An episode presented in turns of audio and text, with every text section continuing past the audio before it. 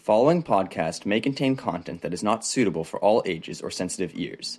Please be responsible. Thank you, and donkey. Hello, Save Them family. Landon here. Welcome to this episode of the Save Them podcast. Today we're gonna uh, touch on something that has been uh, kind of in the background of everything we do. It's it's more like a um, it, it's more like a horizontal capability. You know, like when you're in a business, you've got vertical business units that do things like financial services, et cetera, et cetera. And then you got horizontal things, which are things like IT services, human resources, all of that. Well, this is actually a, a horizontal capability that goes across all of our different missions, uh, whether we're dealing with traditional um, you know, organized crime, trafficking, or whether we're dealing with tracking down the occult stuff, because um, that's on the dark web a lot of times. Uh, so this is what we'll loosely refer to as cyber. And uh, cyber is really the move of human trafficking into the online domain. And it, this takes different shapes um, and it really has become the operational um, or let's just say the modus operandi of today's modern trafficker, uh, because they really are leveraging the online space to both recruit and target victims, but also to advertise to clients, to Johns, whoever, uh, that, hey, I've got what you want. And this takes also many different forms, things like online escort agencies where you're advertising what you think is a 24 year old, but actually it's a 14 year old. And there are all kinds of different uh, code words and terminology that are used. Um, also, for the um, kind of the trafficking of children in the pedophilia rings, there are all kinds of code words used. Uh, we blew open a case about two years ago where there were these flyers that were being put up, and the whole flyer was pretty net just kind of you wouldn't think much of it unless you were paying attention. Uh, it looked like somebody was having a party, and it described the party. I'm not going to go into the details right now because I don't I don't want to blow that. But um, basically, the words that were used in the flyers were essentially saying that there was going to be a uh, sexual exploitation party of children uh, specifically homosexual, and that um, these were the details and these were the criteria uh, to actually gain the code words to access the party and all of that. Well, um, all of that was masked in in code words and language, and it was very simple. We actually broke uh, the code by going to urbandictionary.com and just really just typing in a bunch of the words that were in the flyers and urban dictionary told us exactly what was happening and sure enough uh, we worked with the local task force and they were able to um, really sort that situation out turned out it was a pedophile targeting ring that was targeting boys and girls clubs and it had moved down uh, this is actually stateside uh, it had moved down from Philadelphia and then to Washington and then down into the Carolinas, and it had just kept moving around. And eventually, we we were able to detect that, and um, several boys who were being targeted for that event um, were. I, I guess you could call it a rescue, but it's really an intervention so that they didn't end up going. And what would happen is that this um, this syndicate we'll just call it a syndicate of pedophile predators, what they would do is they would um, advertise online they that they were basically like a traveling art and production studio and then that would gain the attention of local groups like the boys and girls clubs and then um, they would actually advertise it and then they would end up going and meeting in person and then effectively recruiting these kids to come take part as you know trainees or um, apprentices and all of this and meanwhile they were being set up for what were very very evil intentions. So all that being said um, cyber is something that crosses all of our domains um, and it t- happens in different ways um, and there was a very interesting interview that I heard recently uh, about an operation that's running out of Florida. And it, it has to do with hacking, um, and it has to do with the guys who go in and actually pull the databases of groups like um, pedophile networks and escort agencies and whatever. Uh, we have done work such as this in uh, South Africa specifically. Um, we've been able to really go after some folks. And in fact, we've got uh, ongoing cases targeting certain groups, which I won't elaborate on right now. But cyber's important. And the interview, I'm going to go ahead and put the, the whole content of the interview here. It's, it's fairly long. It's th- uh, three hours long.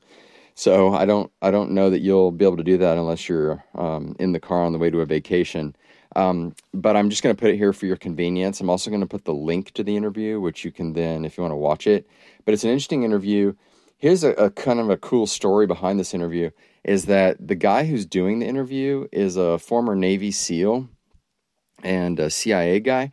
Well, prior to this interview, he was not, or, or at the time of the interview, he's not Christian but this interview took place during a week of his life where a lot of different things happened. Um, and kind of those those heartstrings were torn open, and the Lord walked right in. And at the end of that week, uh, this guy, this Navy SEAL guy, is doing the interview, actually came to Christ and is now a believer in Jesus and is on fire for Jesus Christ. And uh, that's just such an amazing story. And uh, we we have networks of guys that we work with who are very similar to this gentleman, and in fact, part of his own networks. But um, it's it's so cool to see when guys who have instincts for being a protector or for helping others or whatever uh, are able to actually match that up with actually the calling in their lives, which is um, as a servant of the Lord Jesus Christ and to spread the good news of the Father um, and to operate in the power and work of the Holy Spirit. There's nothing cooler than that. And so I, I want to I wanted to tell you that because when you listen to the interview, you you might feel wow this is really secular or and you know they're having to bleep out a lot of curse words and stuff. But understand that during this interview, the the Navy SEAL interviewer guy, his life is being changed during the interview. And that, that exact week when this took place is the week that he came to faith and uh, it's really kind of a cool story. So, anyways, there you go. I'm gonna launch the interview now, and um, it's it's a very cool story of how the Lord uses all sorts of people through all sorts of works of walks of life to take their past experiences, redeem it for His good, and to apply it to the fights of the kingdom. And um, that should resonate with all of us because honestly, that's all of our stories. Uh, n- none of us just kind of came out of the womb sinless and are just walking in glory every day of our life, sinless. No, because then we'd be Jesus Christ, which we're not. Um, that's why we need a Savior. And as sinners, we should we should relate to those stories and appreciate how the Lord operates.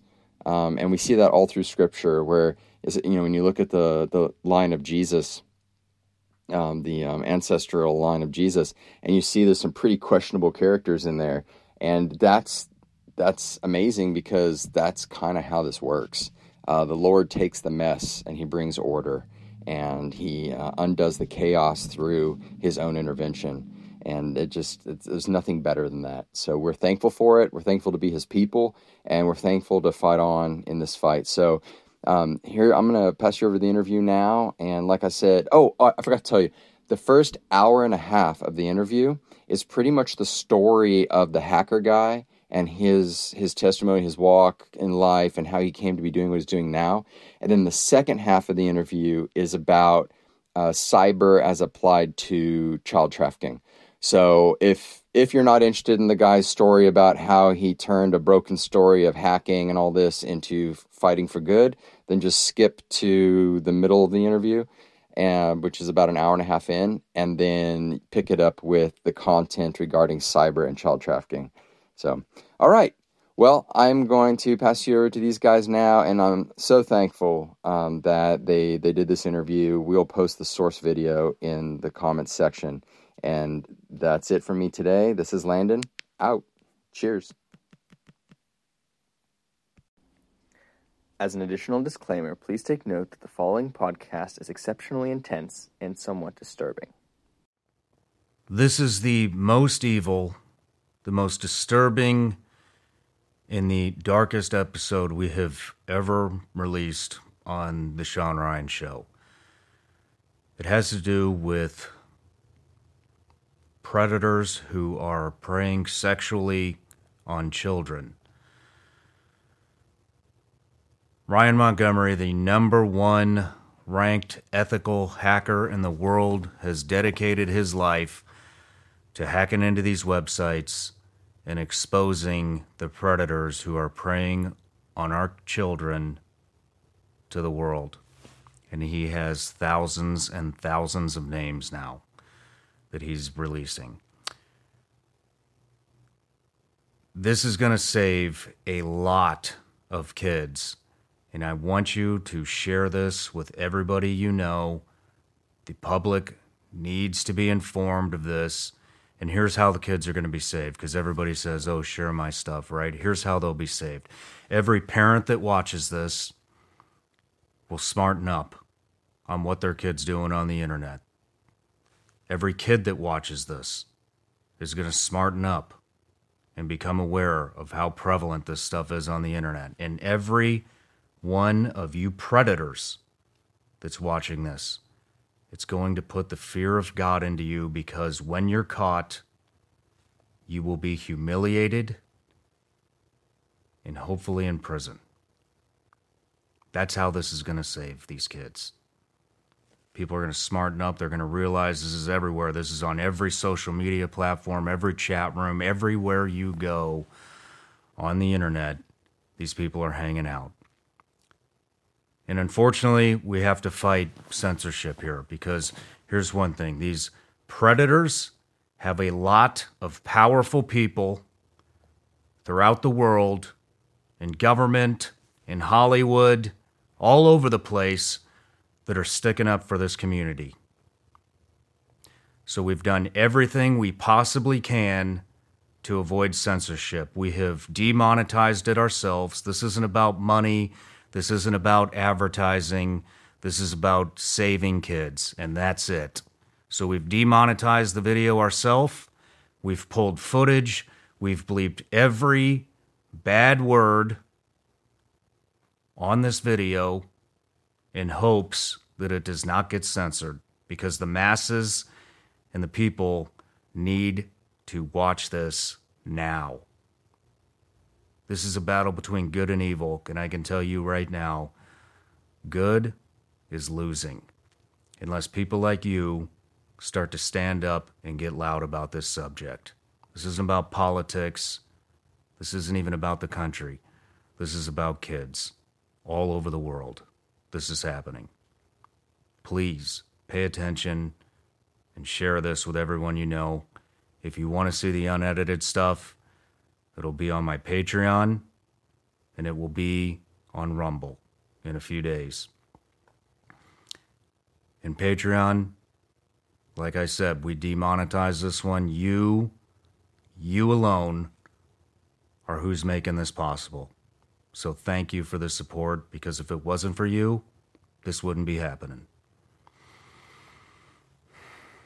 With that being said, I want to just say, Ryan Montgomery, I'm real proud to know you, man. And it was a real honor to have you in here and get this interview and educate the world on what you're doing and how these predators are reaching our kids and it's an honor to be your friend. Thank you. One last thing. If you did get anything out of this, please take 10 seconds out of your day and go to Spotify and go to Apple Podcasts and leave us a review and tell us what you got out of this. That helps the algorithm push these episodes farther. You get more reach, and this is a subject everybody needs to hear. Thank you.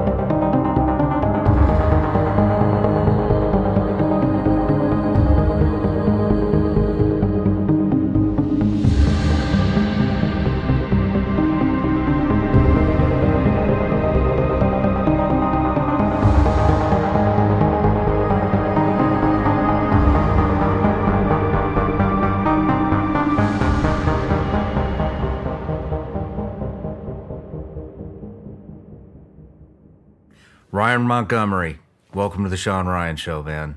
Thank you for having me. It's an honor to have you. So I found you. I found a a maybe a thirty second short on Instagram, and we'll get into that later. Of you exposing, I believe it was a father who was exploiting his daughter in a bathtub. You had hacked in and exploited that, and so I reached out thinking, "There's no way in hell this guy's going to give me the time of day because it doesn't look like you're very active on the on the gram." And then Yeah. and then I got you. Yeah. Yeah. so I'm like, I'm just super excited to be here uh, interviewing you right now, dude. You are just you are doing amazing things, saving who knows how many kids. You know, I mean, if you think of the impact of what you're doing, you know, and we'll get into it. You'll never know the full impact of how many kids that you've saved by kids smartening up about what they're doing online, parents smartening up about what their kids are doing online, and these pedophiles, Right. you're going to put the fear of God in them. Oh, for sure. And that's so- the, that's the goal. There's going to be less of them preying on on on these kids. So, anyways, we'll get into all that stuff. I just wanted to say I'm how excited I am about Uh, this. likewise, I'm very excited to be here, and uh, it it means the world to me, and and uh, especially that the, the the reach that you have, uh, the amount of parents that will be educated based on some of the stuff that we talk about here. That even if we save one kid, it's it's worth it. Yes. So let me give you a little bit of an intro here. You're the number one ranked ethical hacker in the world. You're a serial entrepreneur, cybersecurity professional, and now a child safety warrior with your company 561 PC. Uh, not my comp. My uh, five six one PC is not a company. My company is actually Pentester, which is a cybersecurity company. Pentester.com. Five six one PC is uh, an organization that I created with my friend Dustin Lampros or Scrappy. He's a professional MMA fighter. We'll get into that soon. And your goal protecting children and trying to make South Florida and the world a better place by catching one child predator at a time. That's that's a damn good goal. Uh, you go by Zero Day on Instagram. You're like a modern day vigilante. Uh, just some stuff about your hacking life. Zero Day code for discovered security vulnerabil- vulnerability with zero days to fix the flaw. That's the meaning of it. 19 plus years hacking. You're self taught, no college, no formal education. You claim to have imposter syndrome. Uh, you mentor and teach others on how to learn this trade. You've made money from working with Amazon, PayPal, and Facebook. And you say that hacking is the best decision you've ever made in your life. Sometimes you hack up to 10 hours a day.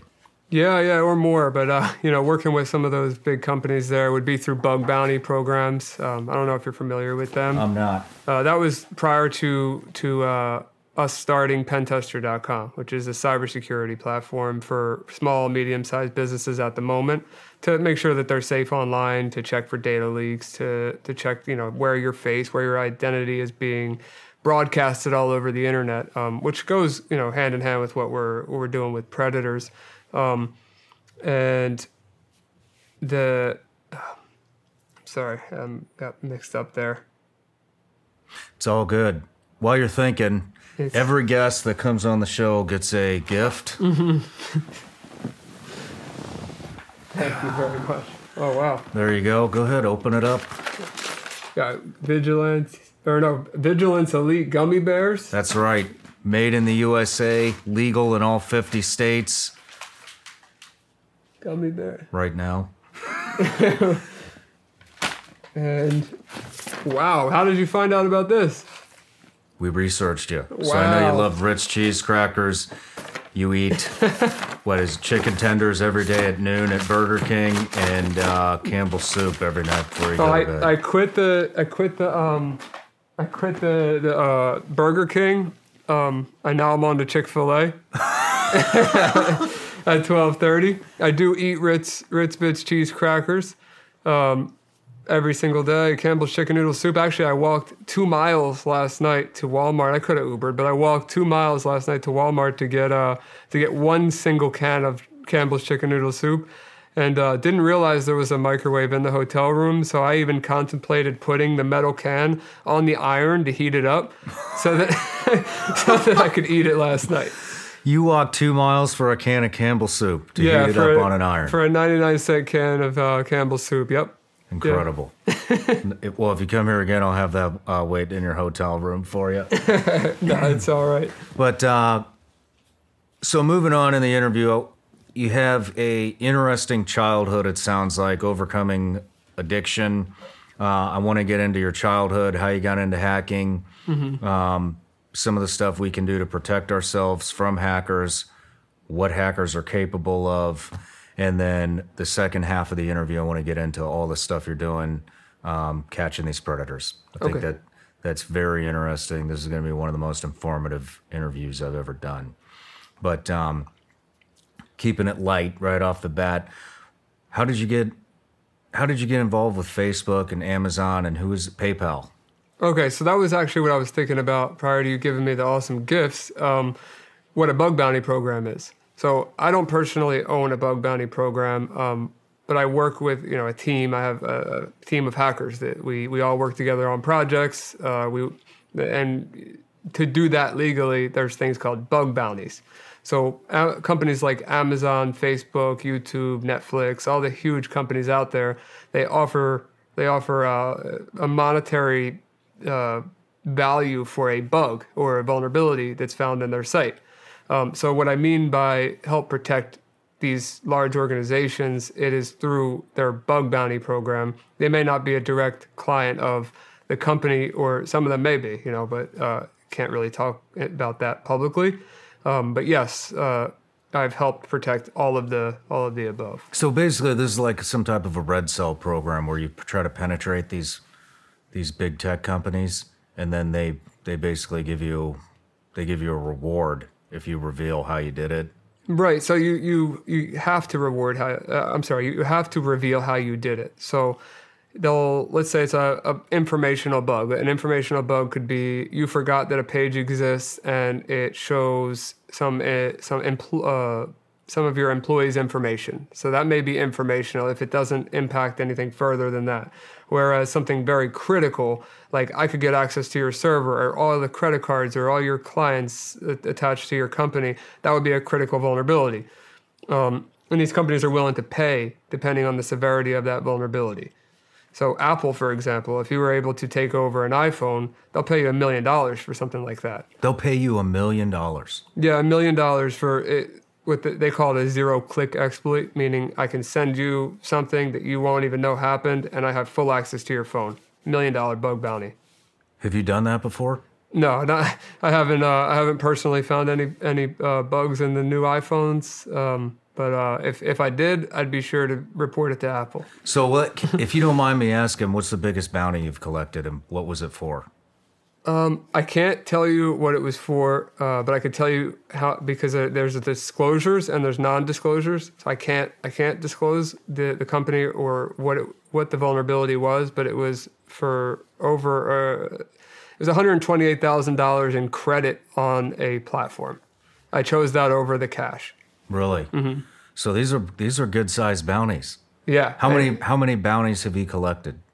Um, I don't know. I, quite quite a bit. 100, 200, Uh, but if you combine my team, hundreds. hundreds. Yeah, but that isn't what I focus on anymore. Uh, it's I focus on the cybersecurity business, which is all software, and uh, and that's you know a lot a lot more guaranteed. Whereas bug bounty, not there's nothing nothing against people that do bug bounties, but it's not guaranteed uh, revenue or income. It's you you you have to just keep taking shots at companies trying to find something and hope that you get paid.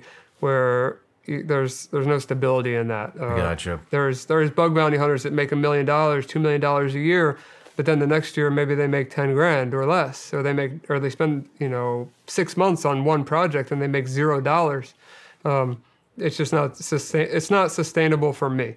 Gotcha. Um, so I started a company with my business partners, Rick, Sean, and Dan. And uh, like I said, it's called pentester.com. It's very simple. You just go to the site, you put in the name of your website, you press scan, and it, it does a preliminary scan, tells you what, you know, basically if you're if you if you have any like low hanging fruit vulnerabilities uh, and leaks, you know, like passwords associated with your emails or your employees, and um, you can sign up for an account and do a more invasive scan that will give you a lot more information.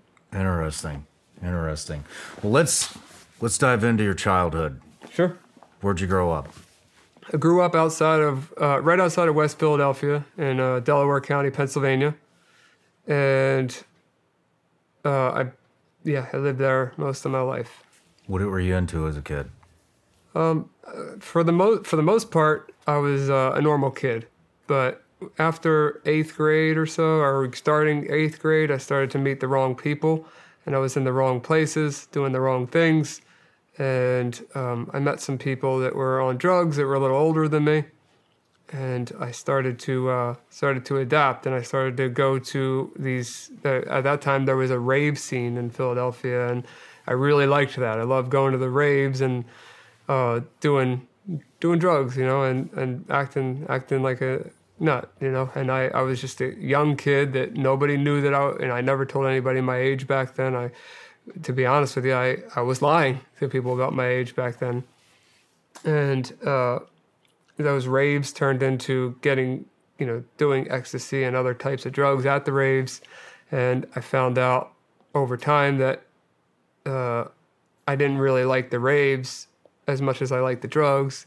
And then I figured out that when I took when I took something to come down from the ecstasy, that I actually liked what I was coming down from the ecstasy with more than I liked the ecstasy. Really? Yeah, which was, was uh, opiates, and uh, that turned into a bigger problem. Yeah, that can turn into a massive problem. Did Yeah. you did you think you were a full on addict?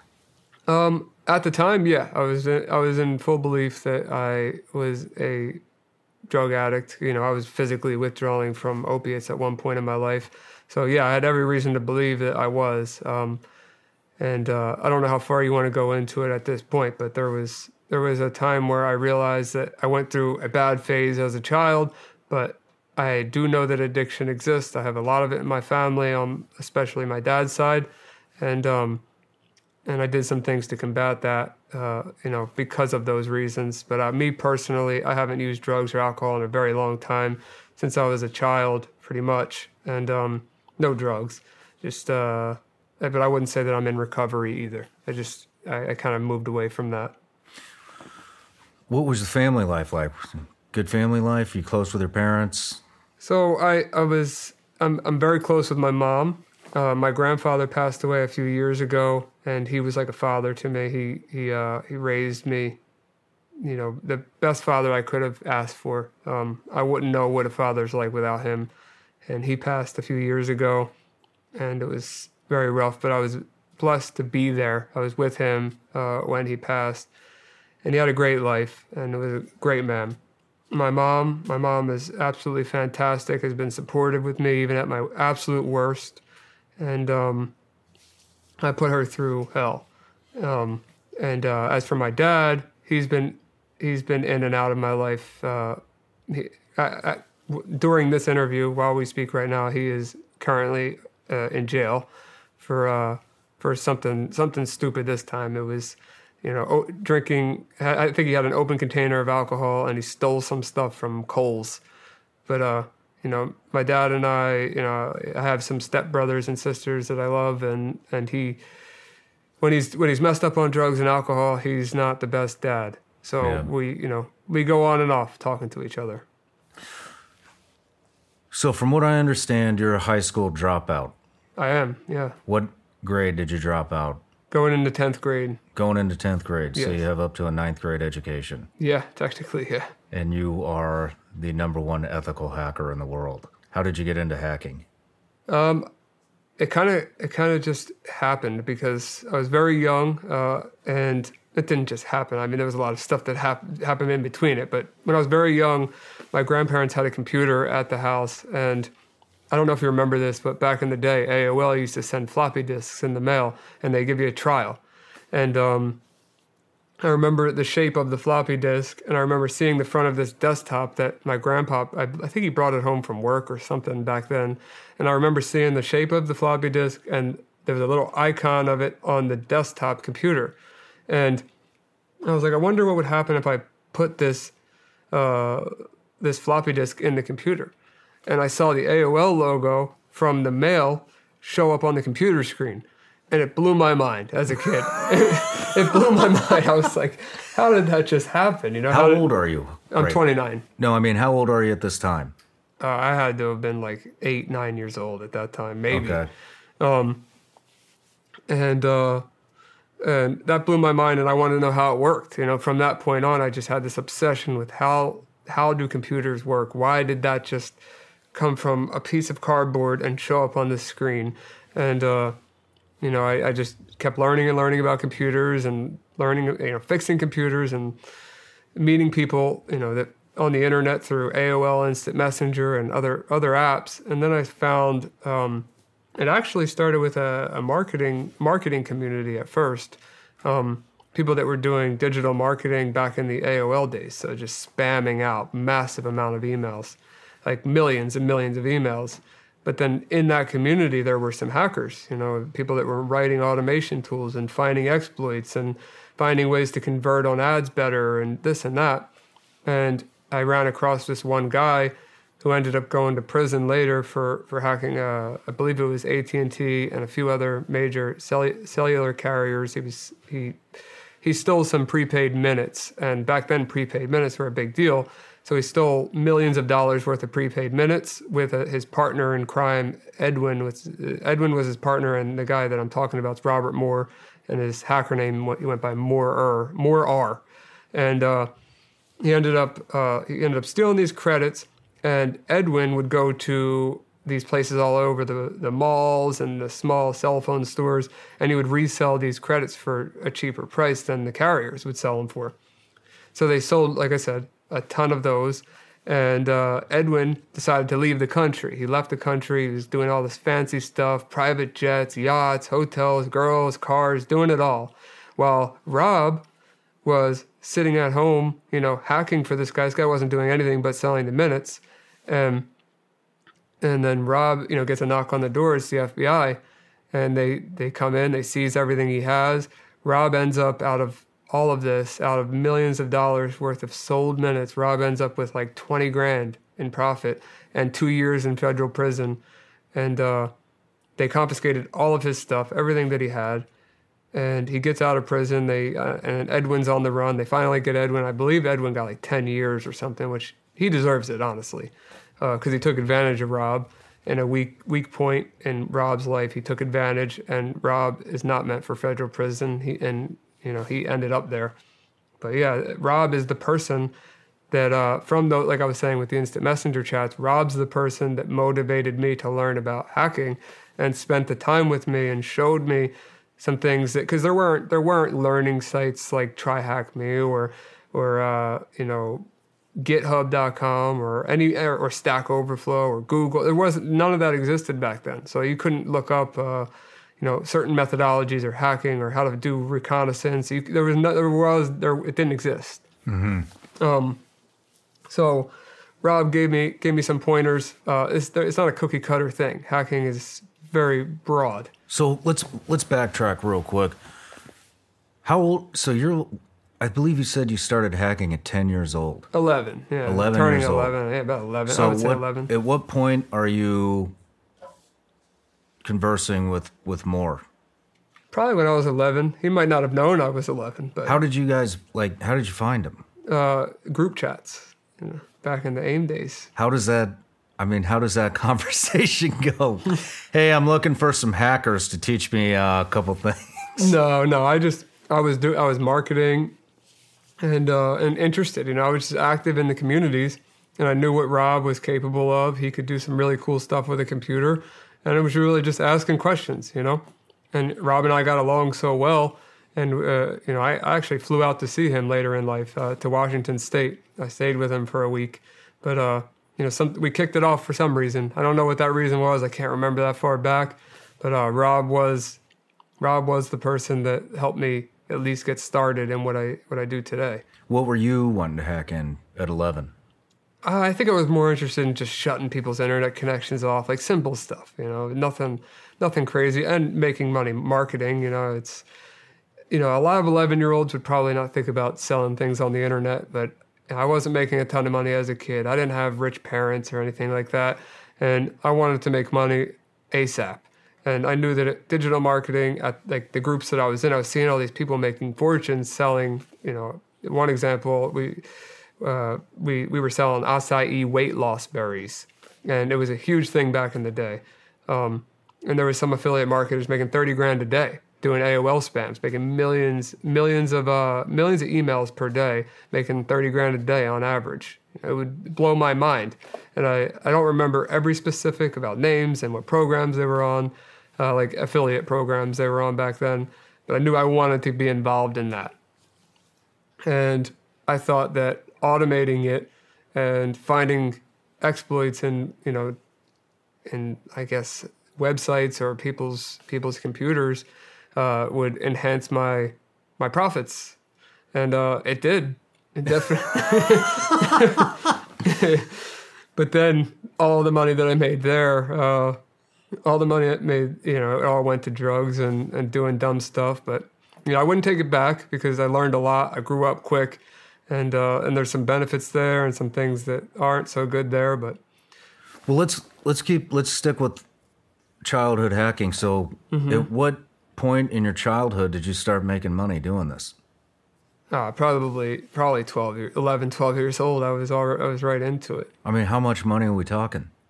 A couple grand here and there, which That's is a lot lot. for a kid. Yeah. That's a lot for a twelve-year-old. it felt like a billion dollars to me. and um, so, were you always an ethical hacker? No. What are some of the things that you've done that you've hacked into? What What's one of the? Give us some examples.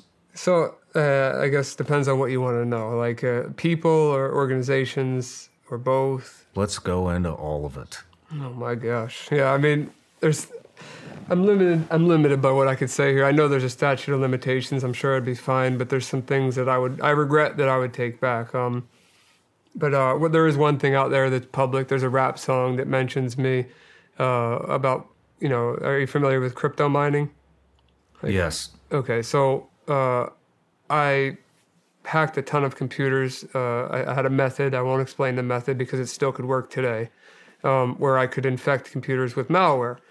A lot of people that infect computers with malware, which is just people, you know, uh, if you don't know what malware is, it comes in various forms, but the type that I'm talking about is called a remote access Trojan.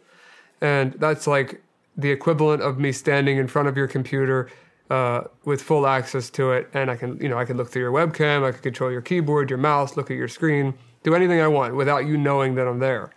And um, I infected a ton of computers, and instead of having the remote access Trojan functionality where I could do, you know, I could take control of these computers, I decided to do crypto mining. Um, so at that time, it was just Bitcoin and uh, Litecoin, and um, you know, I had quite quite a bit of uh, infected computers mining at all times. Uh, the thing that I did that was, if you could say nice, uh, was that when the computer was idle, it would use 100% of the, the processor and the graphics card to mine the coins.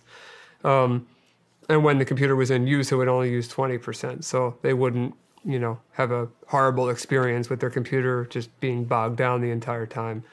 But uh, that was, uh, I guess, when so you Bitcoin had started around so that you had hacked into how many computers? Hundred.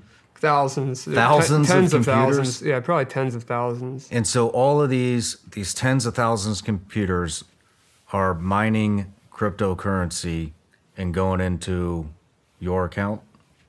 They were going into a pool. So uh, pooled mining is a lot of people mining together, and then all of the uh, like whoever's putting in the most. Like I guess it, the the reward is split based upon the um uh, the contribution. So if you're contributing twice as much as me, you'll get twice as much of a profit. Um, so it was all being sent to a specific pool offshores. Why did that stop?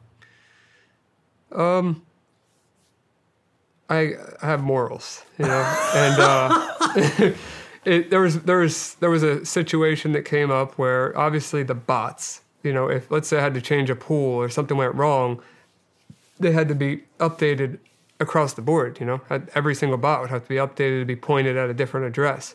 Um, I still had access to be able to do that, and I was in in a community at that time with some bad people who wanted to, you know, kind of buy access to my bots, and I wasn't okay with that, and um, it kind of lined up perfectly with another business opportunity that I had in life where I kind of just said, you know what, screw this, I'm done, I'm not taking the risk. You know, if I get in trouble with what they call a botnet, uh, if I get in trouble with this botnet, I'm doing a long time in prison, and it's just it's not worth it to me. I I can't get in trouble, and uh, I stopped.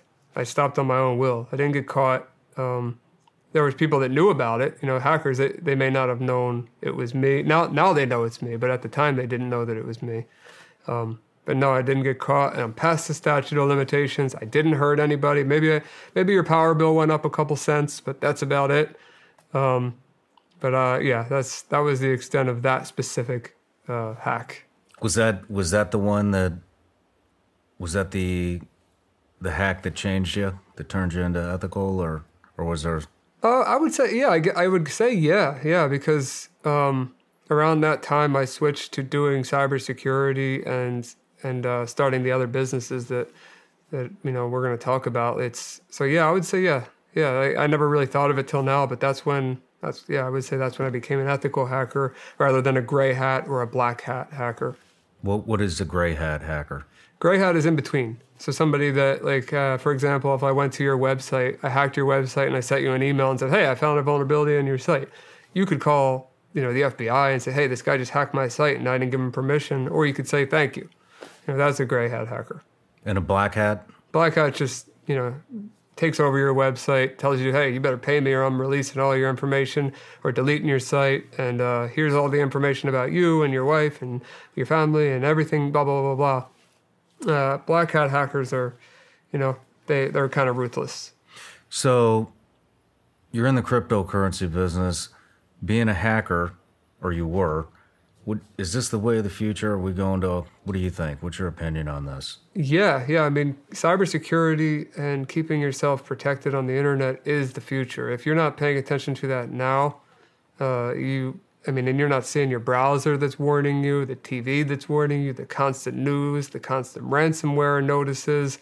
I mean, if you haven't heard about the active breaches right now on all of these major websites, and you're not doing anything about it, you really should start because it is the future and it's only going to get more uh, intense and it's only going to get more dangerous. And uh, everything that you have, like, you know, is attached to the internet. Everything. I mean, unless you live out in the middle of nowhere with no internet connection, and even even the power in your house is controlled by a, a remote switch. You know, like what if I turned off your power for a week and you live out in the middle of nowhere? You just you really have to take your security seriously. That's just a random thought, but it's a possibility. I meant, I actually, I'm glad you brought that up, but I actually meant cryptocurrency. What's your opinion on cryptocurrency? Mm. Is it here to stay? It's very volatile. Very volatile. Uh, I think that Bitcoin's here to stay. Do you? Yeah. Are yeah. you all in on Bitcoin? Um, can't confirm or deny. Would you like to see Bitcoin? I would love to see Bitcoin hit the moon. I mean, it's doing well at this moment. It's around 30 grand. But uh, I would love to see what it was projected to be at in the hundred thousands, eh, possibly a million a coin. You think that's possible? Absolutely. I mean, it was when I started. It was only uh, you know maybe a couple dollars at the most per Damn. coin. Damn. well, what brought you to South Florida? I I got so I started a, a marketing company for uh, to help people get into drug and alcohol rehab. And uh, for anyone that's familiar with that topic, they're going to think, okay, he had a marketing company. He was doing a thing called patient brokering, which is a felony. And I was not doing that. I didn't even know what that was at the time. I just knew I could generate leads from the internet. And I started this company called The Treatment Source, uh, which was just a website. They, they filled out a survey and the survey would bring them to a 1-800 number uh, if they had mental health or substance abuse uh, they changed the term substance use issues um, and i would send then send those patients or clients to uh, a drug and alcohol rehab in south florida and I was generating a ton of clients and doing really well with the internet marketing campaigns. And one day I get a call from a guy who says to, you know, he was like, hey, you won't come to Fort Lauderdale Airport right now. And this is like, you know, right when I'm waking up. And I was like, yeah, I will. Like, I was just, you know, he thought I was joking. I called him a couple hours later. I booked my flight and uh, I was like, hey, I'm at the Fort Lauderdale airport. He didn't believe me. And he picks me up at the airport. And, um, he, you know, he was blown away that I even showed up there. But, you know, I had just like a week's worth of stuff packed with me. And when I got back to his house, we were talking about, you know, like the rehab business and, you know, the marketing and all the, the intricacies of the industry. And we became good friends at that point. And, um, I I, uh, you know, I was thinking, well, why don't I start a rehab? You know, like maybe, maybe I could do this myself if I can generate the business for a rehab. Maybe we can we could do it together. So he was like, yeah, well, I own one now, obviously, because he was one of my my customers at that time, and he decided to sell his shares in his rehab and use that to buy, uh, or I'm sorry, to invest into one with me, and uh, we started a treatment center together and uh, I decided to move to Florida. So I went back to PA. I put my car on the back of a U-Haul, filled it up with all my stuff, drove down to Florida from Pennsylvania, and never looked back. And started a uh, drug and alcohol and mental health facility. How old are you at this point? Twenty-two. You started a rehab at age twenty-two. Yeah, I think I was the youngest owners in the treatment world at that time. Yeah. Wow. What? so, what was your motivation for this? Because you are, from what from our research, you are all about helping humans. Yeah, yeah. So my motivation was, um, you know, I like I said earlier that you know my family, uh, my dad's side specifically had some serious drug issues. Still, still dealing with them. I went through some serious drug issues. Uh, I, you know, a lot of friends of mine have gone through drug issues are still going through drug issues, um, and I just, you know, I, maybe I got this from my mom, my grandma, my grandpa, but like, I just love to help people. I don't know what it is. It's it makes me happy, and uh, I guess what would that be? Hospitality. It's uh, hospitality has always just been something that makes me happy. Well, you had some pretty tragic experiences as well, if I remember correctly. Do you want to go into any of those? Uh, uh, well, there's a lot of them. So, are you talking more of the addiction side of things, or yeah, the... you had a couple friends die. Mm-hmm.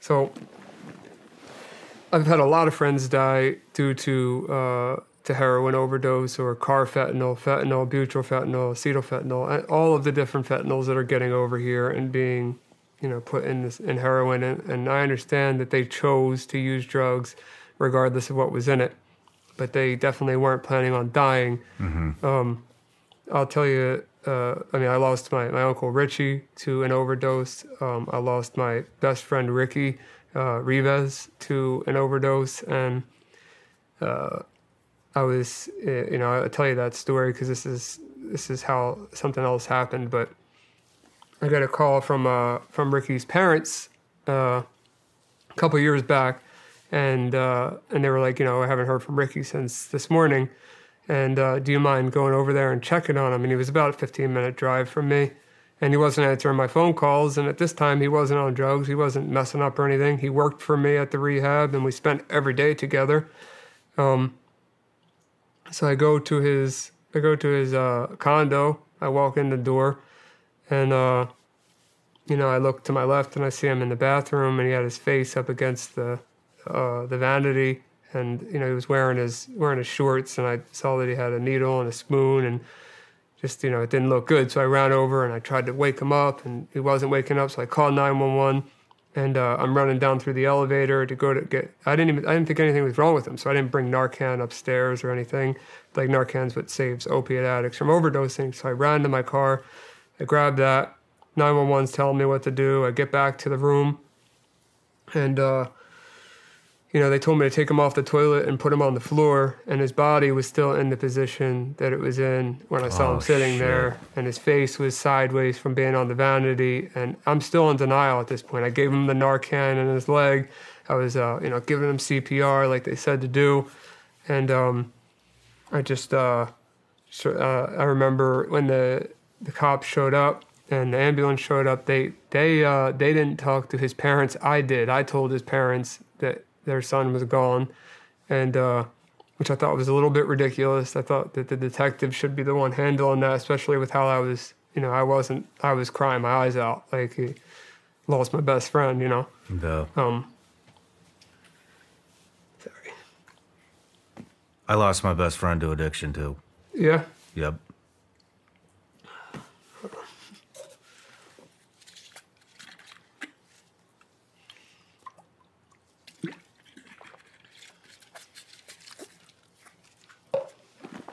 So. Sorry. Yeah, my best friend, uh, he was a SEAL. I worked with him at the agency. Uh, he experienced a lot of trauma, became addicted to opiates uh, for injuries, and that just became a you know straight addiction. They cut the pills. He went to heroin, and um, he. I spent a lot of time trying to get him better. Moved in with me, got him back on his feet, got his family involved, got him into therapy. I mean, it was, I love this motherfucker. You know, we'd been through a lot of shit together. And um, he, he was a phenomenal hockey player. And, you know, I used to live in Boca Raton too. And, and so he would, he lived uh, right by me and he kept telling me he wanted to start this hockey nonprofit for wounded warriors and that he was going to get the Panthers to sponsor it. Now, he wasn't, he's one of the smartest human beings I've ever met in my life, even when he was high. But as it got worse and worse, he, I mean, you didn't even, just his appearance, you didn't even want to be around him. He just looked sick. And I was in the back of my head, I was like, yeah, okay, you're going to get the Panthers on board. Well, I'll be damned. The son of a bitch got the fucking Panthers on board. and um, he, I, th- I think it was the, the first NHL team to sponsor um, a wounded warrior. You had to be a disabled veteran to play on the hockey team Okay. they he had somebody helping him. The Panthers called the guy that was helping him to tell him, "Hey, we're gonna do it. We're gonna sponsor the team. You got the NHL sponsor. We're gonna sponsor the team." That guy went over to tell him, "Hey, dude, you did it," Yeah. and uh, nobody answered the door. And uh,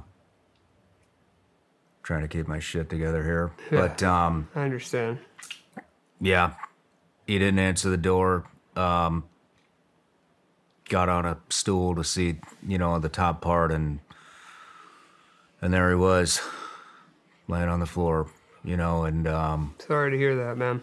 yeah. I know. so I know what it feels like. I just want to want you to know I can relate, and uh, I've lost a lot of lot of friends to addiction. and, uh, Likewise, that was the first one, obviously, that happened to me, and uh, and I, you know, I found them, and uh, it's I can't explain that, and you know, I can't bring them back. But what, what you can do is educate people and try to help more people, so that doesn't happen to them. And you can't fix everybody. You know, you can't get it through everybody's head that they need to stop, and it's dangerous, and it's not just heroin and opiates like it used to be. It's Yeah. uh you know, it's coke, it's meth, it's uh, it's painkillers that are pressed, it's Xanax, it's they all are being cut with fentanyl. This isn't a conspiracy theory; it's fact. I mean, the number one leading cause of death, 18 to 49 right now, is fentanyl. Um, that's more than car accidents, more than anything else. 18 to 49 years old, fentanyl. So any drug that you're doing, you have to be careful that you know, well, not be careful. You have to you have to just try to get away from it or get a testing kit. If you if you refuse to stop doing drugs, get testing kits because fentanyl will kill you. Yeah. And uh, yeah, yeah, it's it's pretty rough. But with the rehab uh, program at around that time, not not long before I lost Ricky, I lost another friend, Drew, and uh, and my business partner at that time. You know, him and I, we both you know were friends with Drew, and I was I was closer with uh, with Ricky, and um, we decided to start a scholarship program, and it was called. Uh, we named it the Drew Drew Badgley Scholarship Program, which was to help people get into drug rehab that didn't have the financial means to to pay. And the reason you know that's important is because when I was a kid, I didn't have private health insurance or, or money, so there was no way I was going to a, a nice facility like one I had or other ones in Florida or other states that are private. The the um, the government facilities, you know, they take Medicare, Medicaid, but some of them have two, three month wait, waiting lists. Addicts can't wait two, three months. You know, they die, and you know, as you know, it could take it could take one bad dose, they're dead.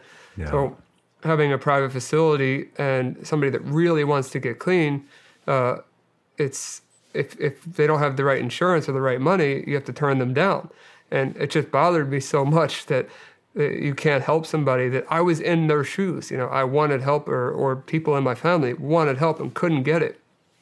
And I, I started that scholarship program with my old business partner, and we brought a ton of people in, probably over a hundred in, in the seven years, seven or so years that I was there. Um, it, it may be even more than that, but at least a, at least a hundred, and um, you know, full scholarship. No, not a they didn't spend a dollar, and a lot of them did well. Some of them relapsed. You know, you can't fix everybody, but uh, you know, it, we turned that it, after after you know time went on. We we adapted to how you know the, the scholarship program. We we built programs around that. We built programs around trauma. We built programs around you know specifically mental health, specifically uh, co-occurring mental health and substance use disorder, all all kinds of different things. Uh, and then we branched out. So we opened a detox, which was another facility, uh, because at that point we had partial hospitalization, uh, intensive outpatient, and outpatient, but we didn't have detox. So we were sending them to other facilities, and then we would take them. So then we had two facilities, and then we realized, okay, well, a lot of our people we were getting are coming from New Jersey or Pennsylvania, New York, uh, Virginia, Massachusetts, up in that area. So we decided to start another facility in New Jersey and uh, we started. Uh, it was called the Shore Detox, but it got changed again. The name of it got changed, and um, I sold my shares in in the rehab about two and a half, two and a half, three years ago. Right around the time that uh, that I started to, you know, catch the predators. Um, and I got into the software as a service world and buying software companies and operating them and selling them. So you are an amazing human being, man. Thanks. To to to do something that has that amount of impact at that young age. I mean, that's just to, just to do it in general is amazing. You know, and you did it at what? What'd you say? Twenty two. Twenty two. Yeah. That's incredible. You realize that? I I appreciate it. You're welcome. I'm still on it. I'm still on the mission. It's not over. You know. Good for you, it's, man. It's, uh, there's so much more to come. And and one spot that I forgot there was the uh, electronic medical record system that we use, like the same thing you would see at your doctor when they put in notes about you being, you know, at the your visit. Um, we used one called uh, I won't say the name, but we used one, and uh, and I got involved with those guys afterwards, and uh, like after I sold my shares, I went right to their office and I set up one of those plastic tables, put my computer in there, even though I wasn't involved at that time in that business. Um, I wanted to work out of their office because I liked the software world. And uh, at that point, I wasn't sure if I was going to do digital marketing or I was going to do cybersecurity or both. But being around them every day, I was like, yeah, I got to do it with them. So I got involved with their businesses, and then we decided together we're going to do a ton of a ton of software companies, and uh, that's where we're at now. Like I said, with Pentester.com and and many more, but that's the one that makes the most sense to talk about here today. Well, let's uh, let's take a quick break, and when we come back, we'll dive into that. Okay. Cool. I want to tell you all about this new meat delivery service I found called Moink. What I really, really like about Moink is they are from a small, rural farm town in Missouri, LaBelle, Missouri, right by where I grew up. And I love supporting small town business USA. Now, when I started looking into Moink, they educated me on the meat industry, and I want to share with you all a couple of facts, according to Moinked magazine. 60% of all pork is produced by one company in the US, and that is 100% owned by the Chinese. Four companies control over 80% of the meat industry in the United States. More than 10,000 different additives are allowed in the U.S. food supply.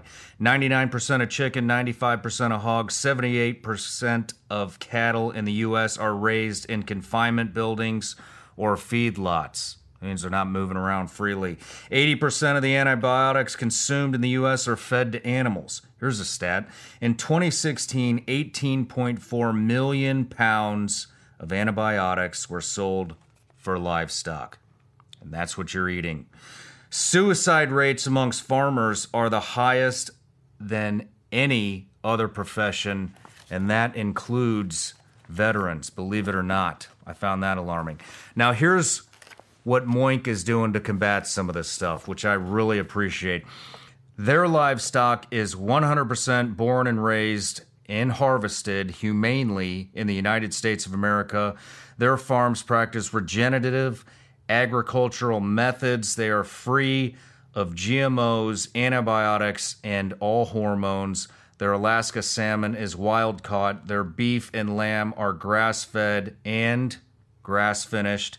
Their boxes ship from rural America, right in small town Missouri. Love it. Their chicken and pork are pasture raised. So, guys, check them out. Moink. Keep America farming going by signing up at moinkbox.com slash SRS. Right now, listeners on this show get free bacon in your first box. It will be the best bacon you will ever taste, but it's only for a limited time. It's spelled Moink, M-O-I-N-K, box.com slash SRS. That's moinkbox.com slash SRS. Ladies and gentlemen, this episode of the Sean Ryan Show is sponsored by HVMN's Ketone IQ. Ketone IQ can help you with energy, focus, appetite control, endurance, and recovery. They now have these super convenient little mini shots you can take with you on the go, or you can get the OG that has multiple shots and one thing keep it in the fridge, keep it cold. That's how I like to take it with these new shots.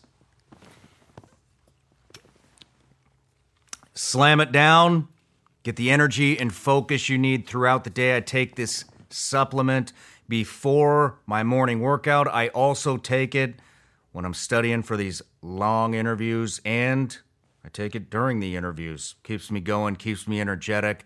I think this would be a great supplement for all of you to try. They're also available in your local Sprouts stores. So if you live near Sprouts, head over there Go get yourself some Ketone IQ get energized. Definitely a unique opportunity here in offering my audience 20% off your order of Ketone IQ. You can find Ketone IQ at hvmn.com. Use the promo code Sean at checkout to save 20%. Plus, if you subscribe, you can save even more. This stuff is great for daily use. Promo code Sean. Again, that's hvmn.com. Promo code Sean for 20% off Ketone IQ.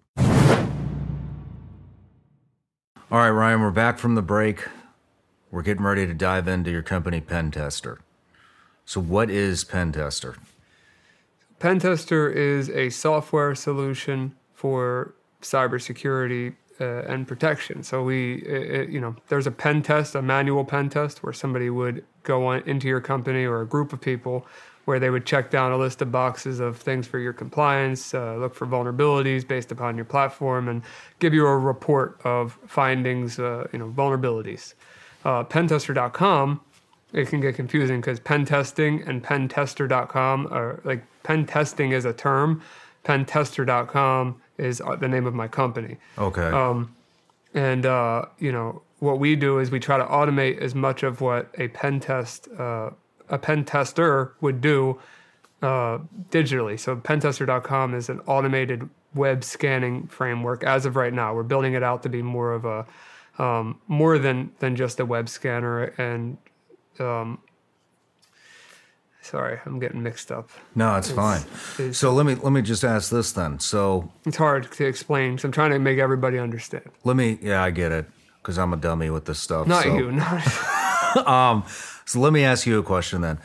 So if I go to pentester.com and I type in SeanRyanShow.com, yeah. what, what kind of vulnerabilities might I have? Here's my website. I basically, I sell gummy bears on it, and uh, we post upcoming episodes. Your episode's going to be on there. Uh, we collect email addresses mm-hmm. um, for a database to to Uh, we send out a free newsletter all the time, Right. And then we got like some. If you want to, if you want to apply for a job here, every once in a while we'll post that. They can uh, run their resumes. We just did a thing where we're looking for a new video editor for shorts, and they're sending in a bunch of. Um, we're having a competition for it, but for so for a website like, and we have advertising in, inquiries for a website like that. It's run off Shopify. What- Shopify, What, okay. kind of vulnerabilities would I be looking at? So you're the there's many things. The first thing that came to mind was uh, was email breaches. So if you have like contact at seanryan.com, uh, is that your website, seanryan.com? SeanRyanShow.com. seanryanshow.com. So uh, contact at seanryanshow.com or you know Sean Ryan at, at the website or any anyone that works here. I can I can look up that domain with Pentester and see if it's been involved in any breaches or if it's been involved in any uh, botnet traffic where it's scraped all of the cookies and passwords from people's browsers. Okay, that would hold on. What is bot botnet? What tracking? traffic. Botnet traffic. Right. So let's say you were infected with some type of malware and that person grabs from your, your Chrome or your Safari all of the saved passwords and all of the, the sessions, like a website. To be signed into a website, you have to have a session. So if I took that session and replaced mine with yours, now I'm you without a password. So some of that stuff gets released on the dark web or or you know uh, it's Tor. I like to call it Tor, T O R, the onion router. That's what the dark web is. Um, but it gets released there, and sometimes on the publicly facing web. And uh, a lot of people aren't aware of what information is actually out there. So when you put your website into Pentester, uh, you get a preliminary report that shows all of that data that has been exposed related to your domain name. Well, it goes a little further than that because let's say it doesn't find anything. Maybe you're a brand new website and you know Shopify is, is doing a good job with all of the plugins you're using. Because remember, each one of those plugins is by an individual creator that could have messed up at any point in their code. So you're only as strong as your your strongest plugin. Um, so that's one thing there. Shopify has their own security, and then you have your own security based on your plugins. Uh, as for the emails, let's say I get nothing with the SeanRyanShow.com. Now I'm going to start looking into the Gmail accounts of into Gmail, Hotmail, AOL, Yahoo, whatever, uh, of all of your employees, your family, and then I'm going to see breaches associated with them, which I guarantee you that there is. Like I, I am so sure that if I pulled my laptop out and I put in one of your personal emails, that I will have at least one of your passwords. And that password could be reused for Shopify, or maybe it's used to access that list of data with your customers that you were saying you have uh, the client list, the newsletters, the the applicants for you know the jobs. Uh, it, maybe it's the same password you use for that, and now I have access to that data that I could either ransom you with, I could escalate my permissions on Shopify with, and take over your entire site. Uh, maybe it's the credentials to your social media platform uh, like uh, YouTube, Instagram, TikTok, whatever you whatever you're on, you know those credentials could be reused. So it is important, like as you said, using a password manager, because all it takes is someone like me or with a bad, you know, bad moral compass to take advantage of everything that you that you have. Could you could you demonstrate that right now? Yeah, Just type it in my email. yeah, for sure. I'll try the Sean Ryan show first.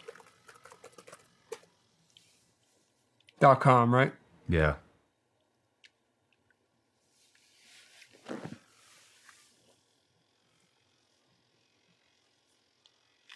Okay, so we have.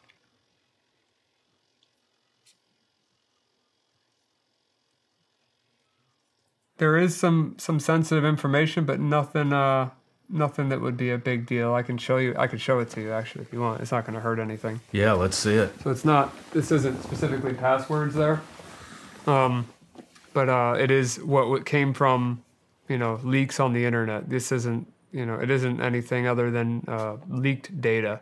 So nothing there is sensitive to my to my eyes so we're doing a good job. For the Sean Ryan show. But if you throw in one of your Gmails there or something, any other email that you may be using for a long period of time. Just type it in here? Yep.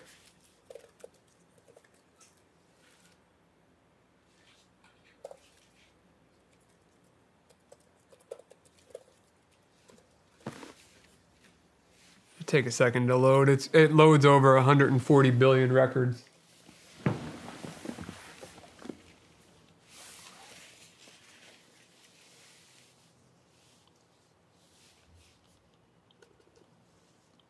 Nothing. Nothing on that website. There's two E's supposed to be there. Yeah. Yeah, I would assume so. No shit. There's I don't. All see, right, let my me- IT guy's gonna uh, live to see another paycheck. Well, it's not. It's not your IT guy though. Even uh, that one just doesn't seem to be registered with a bunch of accounts. Like for example, if you were in 2019 LinkedIn breach for or like or Dropbox, if you use any of that, like Vigilante. uh, Vigilance Elite I keep saying. Vigilante. I'm sorry. Vig, uh, Vigilance Elite. Um, I do have his password, and I do have the address Whose address? In uh, I have an apartment in. Interesting. I have uh, an IP address for. I have an address in where we're at right now, with the zip code ending in six four and a phone number ending in All that shit's on there. yeah. And I have a lot more than that. If you want to look, take a look yourself. Oh yeah. Let me take a look. Yeah, this, I'm halfway through it. But you can scroll up and down. How do we clean this up? You can't. You just got to change. You got to change the information if you don't want it there. There is no way to get rid of it. Okay, so what? Oh my gosh. So that's why small and medium sized businesses that don't realize that they're a target, they're more of a target than they think. Uh, they get attacked um, because they either have exposed credentials out there or they're using old technology and they just get grouped in with a ton of other people that are, you know, similar targets. Uh, a lot of them don't realize they need to take their cybersecurity more seriously. And pen tester, like, and I'm, this is kind of like a shameless plug, but like for 50 bucks a month, it's it's worth the money. You know, we are the cheapest, to my knowledge, in the cybersecurity world, and we're not only giving you a software solution, but we're giving you a hands-on, you know, manual confirmation for anything that we're not sure of. So for 50 bucks, like, if someone would have offered that to me uh, prior to being a hacker myself, I, I was a little kid, but let's just say I wasn't ever, you know, I. I'd be more than happy to pay fifty dollars a month for something like this. This is just one of the one of many things we offer. Okay. You know, this is, this is So is yeah. is my website safe for customers? that's up to you to decide. I mean, I haven't ran a scan. This is just a breach. Check. Oh, that's just a breach check. yeah, yeah. And this is we have more records than literally anyone else on the internet. So we we're going to be able to tell you more than than uh than most you know most people. Some people are going to have access to these private databases that we have as well as the public ones. Um, but if you download certain other competition websites that say, or I'm sorry, sign up for other competition websites that say um, that they offer breach protection or the leak leak uh, protection, breach, breach or leak protection is what they'll say. Um, they don't have a database as big as ours. I'm sure of it. I mean, I'm very confident in that. And this is without running, like I said, this is without running a scan. So, you know, like I'll keep it, I'll keep the computer ready for when you want to see a face, but I'll show you how wild that can get. Let's do that. Oh, you want to see it? Yeah, let's do it. So describe what you're gonna do. So I'm gonna. Do you want? I could do my face, your face, anyone's face that you want to do. Does it? You, you just tell me whose face? Yeah, we can do my face. Okay. It's gonna be a lot of pictures of you, obviously because of your podcast. But So basically, what you're doing is you're taking a photo of me. It's gonna do the facial recognition and find every image on the internet that has my face in it. Yeah. Whether I'm tagged in it or not. Yes. Like it's strict. You could find my face in the middle of uh, the Super Bowl stadium. as long as it's on the internet. So yeah, let me take a picture and send it to myself. Um.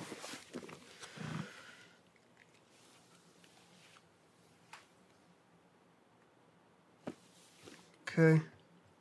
So I took a picture of your face, and you can see it's just a picture that this has never been on the internet, right? That is a really good looking man right there. Amazing. so I uploaded that to uh, to here. So you took a picture.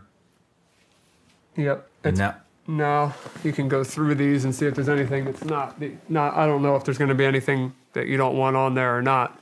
But if you click them, it will give you a link to where uh, where that picture's hosted at. But remember, I used a picture that was never on the internet to find those photos of you. So it measured your face, it measured 120 points on your face, associated a picture that's never touched the internet with you. And uh, for somebody that doesn't have as big of a following or as many photos out there, there may be less results, but you could be in a photo that you're not aware of, or uh, or there could be some stuff out there that you would want to be aware of. Oh wow, this is really this is like everything. Yeah, It just keeps going.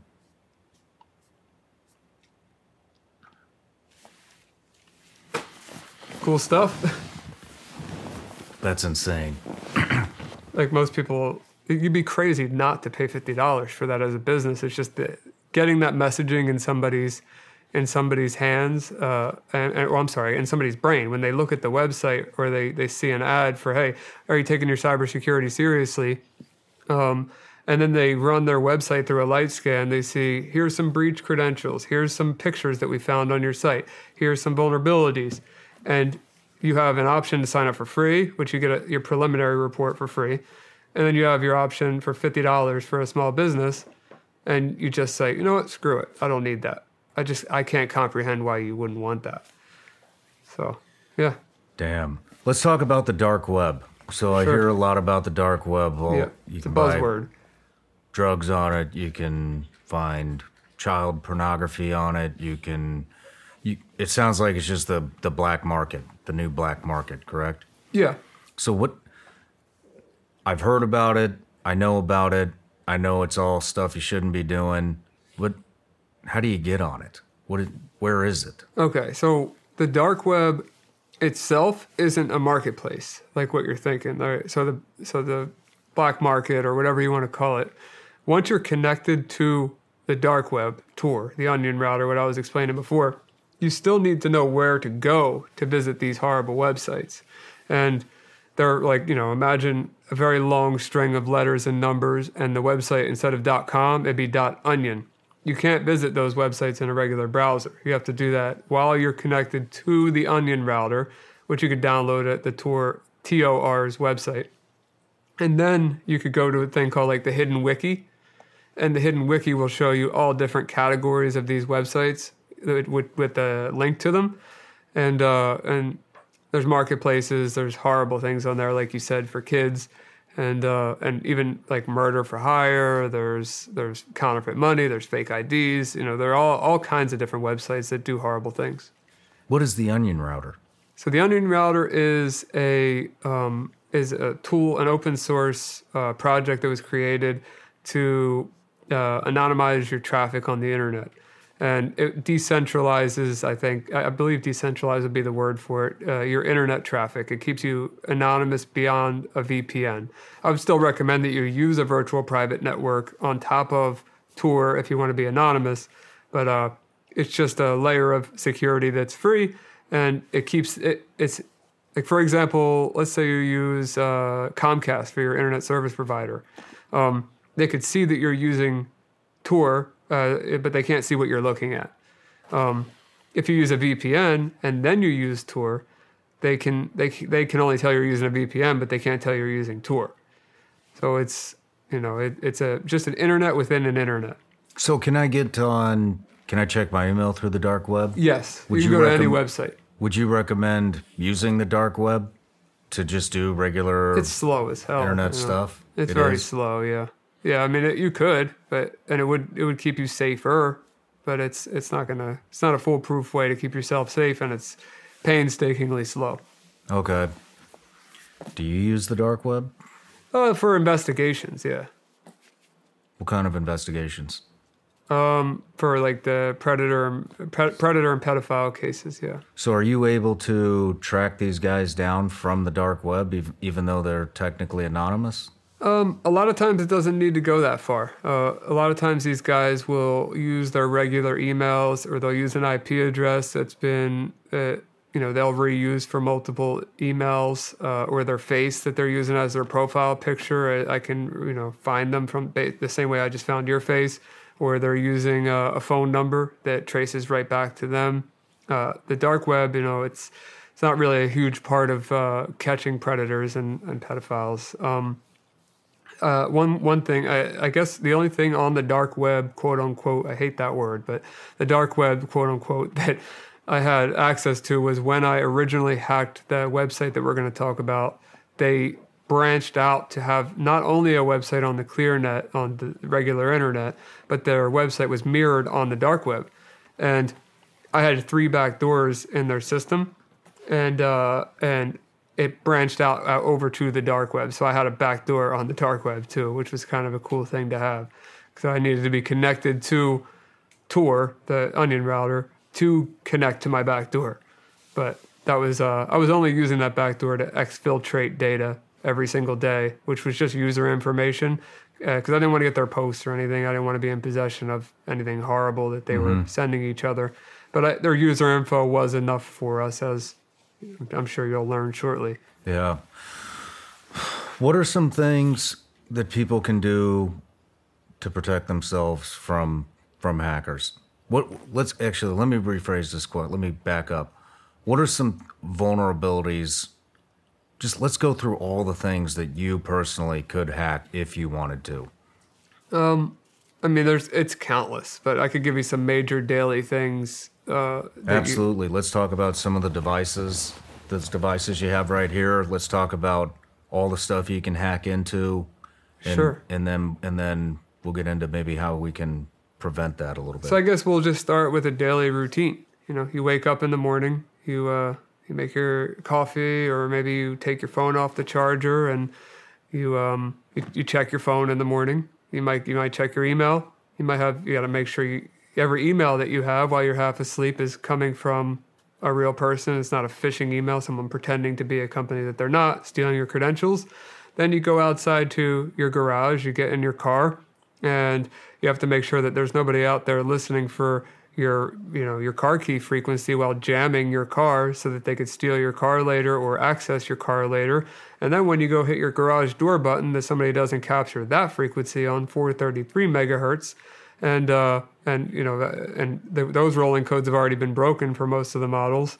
Um, so then you get in your car and you're driving to uh, to to your office or to your, to your kid's school, do, doing whatever you want, and um, you know you could get out, you let your, your kid out to school, and now somebody uh, as you walk into school just skimmed your back pocket and stole your credit card information. So I mean, uh, all of that plus you know any anything remote, infrared like a TV remote that goes for projectors, uh, audio devices, ceiling fans. I mean, very simple stuff, uh, along with access control badges, uh, anything sub gigahertz like like key fobs or remote controls for anything, um, parking gates, so much. Everything. Everything. I mean, everything. Anything with a battery and a connection, a remote connection in any type of way where it reaches the outside of that device is hackable or has been hacked. What are these devices here? This is a water bottle. uh, so this right here is a uh, this is a Flipper Zero with some uh, custom modifications, and uh, it does a lot. So this is just a proof of concept device but when you start to add your own little additions onto it like this, um, let me uh, let me enable, for example, Wi-Fi. I'm not gonna hack your Wi-Fi, but I'll give you a little example of what I could do. I'll Thank just do you. something stupid, but.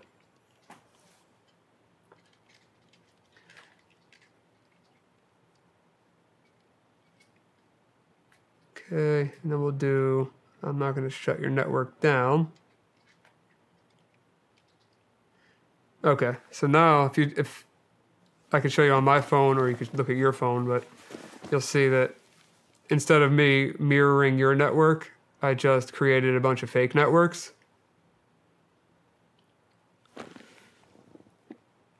So all of these networks here, they probably appear to be legitimate, right?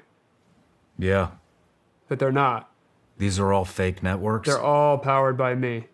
So as soon as you connect to any of those, I have your password, I have anything in between.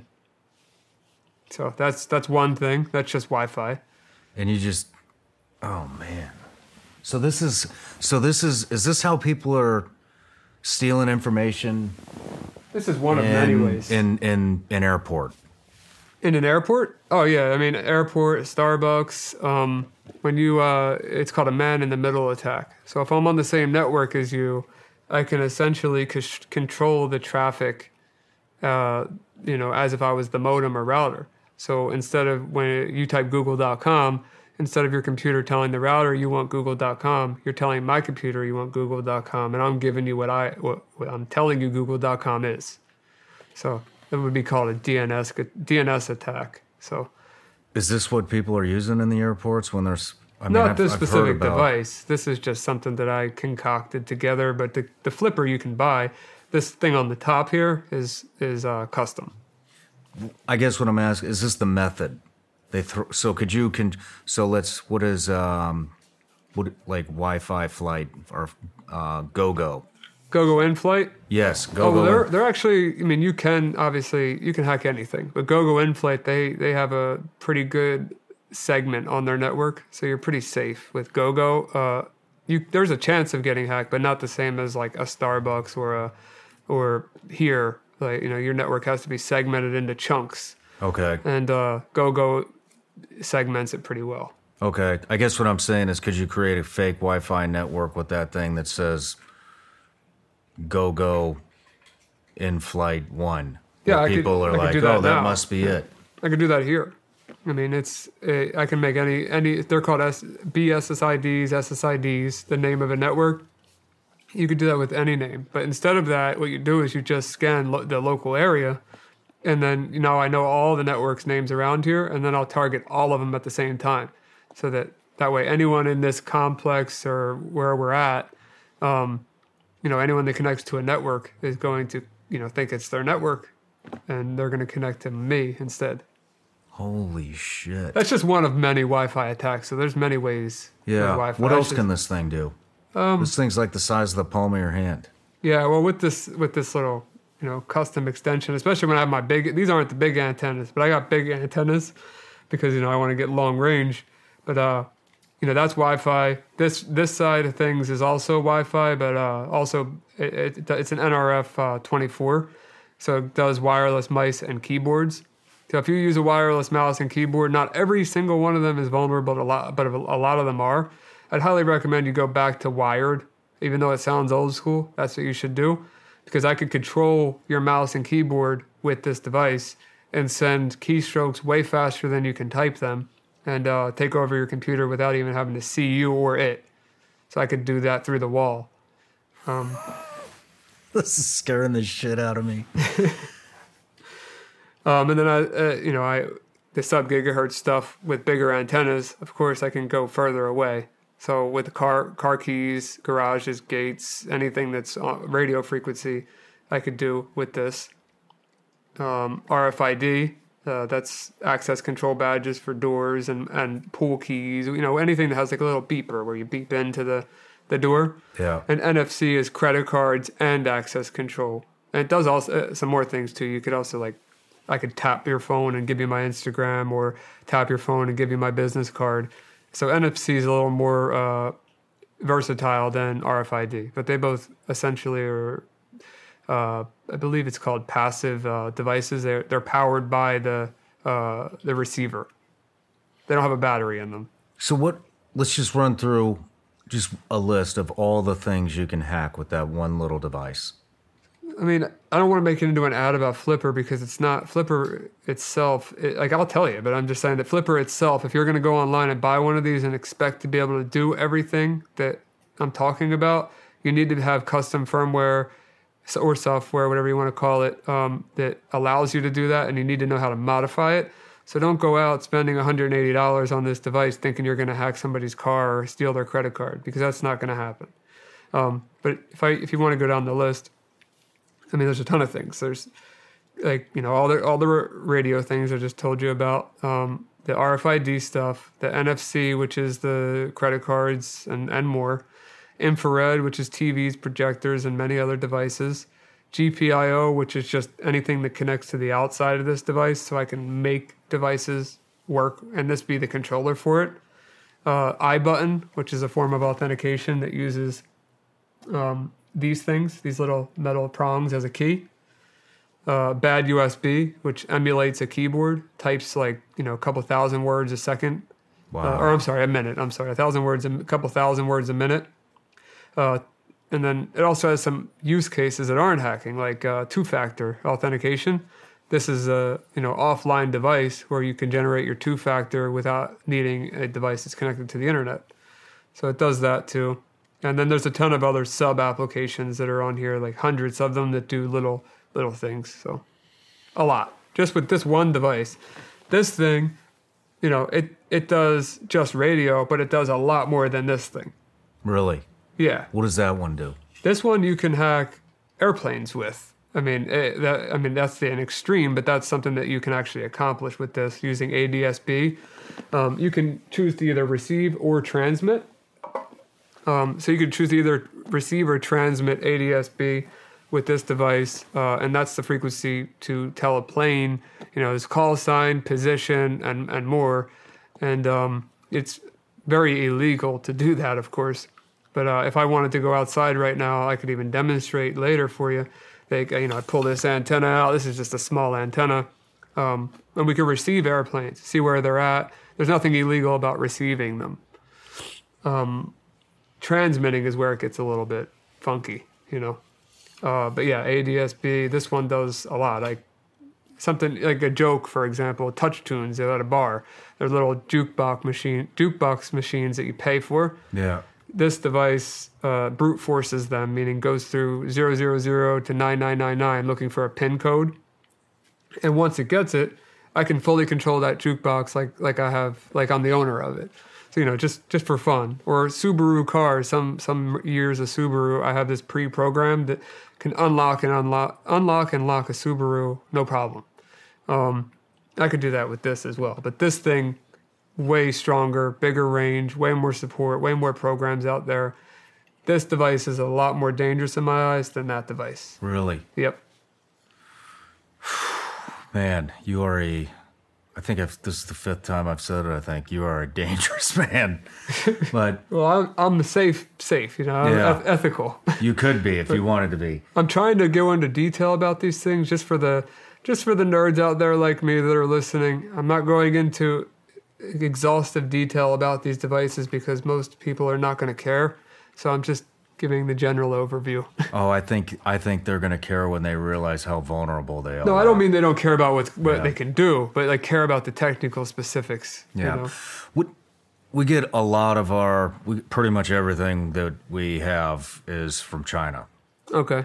You know, all Yeah. of our electronics, everything, it all, what, what do you say, 90% of it probably comes from China.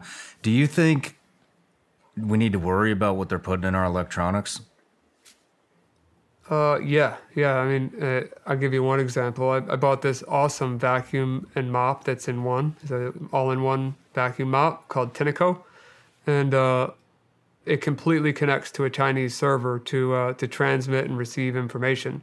Like I made it, I made a joke out of it. I actually have a video of it where you could turn the audio on for it. Like when you plug it in, it says charging started, charging stopped. Like when you put it on and off, I can control that with my computer through a Chinese cloud server.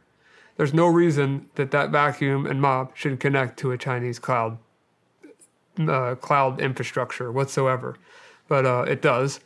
And at any point, they could change the way that functionality works and take over my home network with this vacuum mop.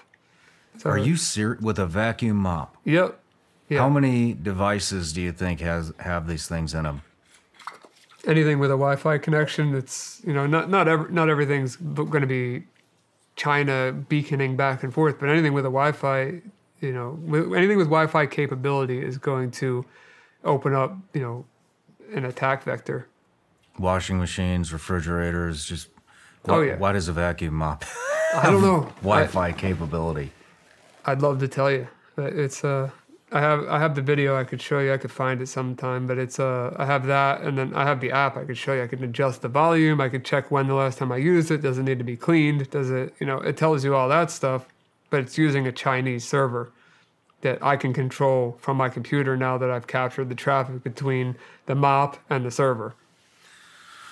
How many devices do you think we have that are connected to a Chinese server? And what would they be getting out of it? I mean, it's all about data nowadays. So, I mean, I think that data is the most important thing to them because it's worth money, and uh, advertising dollars are, are would be spent better for you know with with targeted demographics. So I think that they're using that information to target you on the stuff that they that you need. You know, if you or someone that you love is looking up something, obviously Google's going to figure out how to target you on that on that thing and then sell that data to other people, and they they call it retargeting. Whereas if they have access to your direct network, and they can see you know things that you didn't even fully like search out, or you're typing on a different application, like a chat application where you're not even searching about it, you're just talking about it. That data is very valuable because they know about something before Google does or somebody some other large data broker. Interesting. What are what are five simple things that people can do to protect themselves from from hackers? Use a password manager. Um, install an antivirus or consult with an, an IT company that has cybersecurity expertise or a cybersecurity company. Uh, one of one of those many options, but talk to somebody unless you're an expert yourself. Uh, use an RFID blocking wallet, uh, and potentially, if you want to be extra safe, use a key fob that has an RFID shield on it. Uh, that way, your key fob doesn't work outside of that shield can't be cloned. Some cars require you know tap to start, so you know use something like that. Uh, be careful with the websites that you're visiting. If the browser is telling you the site looks unsafe, then it's probably unsafe. And if it, uh, you know if you're told otherwise, make sure who you, who's telling you otherwise is legitimate. And you know just be careful. I mean, just use your common sense. If something looks too good to be true, it probably is. Okay, what about we're in we live in a day and age where you're getting spam calls every five minutes, you're getting spam texts every five minutes, and a new marketing emails coming in every two minutes. It's I mean it's ridiculous. Mm-hmm. Do we need do we need to worry about that stuff? If I open a text, could I be hacked just from opening the text? Technically, yes. I mean, like I said earlier, the zero click attacks that they're willing to pay a ton of money for, there's government agencies that already have them. You know, that there was one going around for uh, quite a long time. Uh, there was one going around for quite a long time called Pegasus. Uh, and then there was another one called Pegasus 2.0.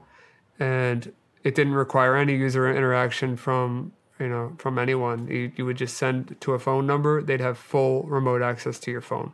Even without opening the text. Without opening anything. Holy shit! How do you defend against something like that? Yeah. You can't. There's no. There's no way to defend. Your, that's why they're so valuable because there's nothing you can do. How do most hackers get in? Do you have to click a link? Yeah, yeah. I mean, uh, sometimes it's a link, sometimes it's a file, sometimes it's a photo, Sometimes it's a chain of exploits of multiple things that turn into it. It could be a Word document, it could be anything. Um, when it comes to zero days and zero click exploits, it's uh, it doesn't require any user interaction, and you will not know that your phone's infected. Damn. Yeah, so I can't even give you a good answer for it.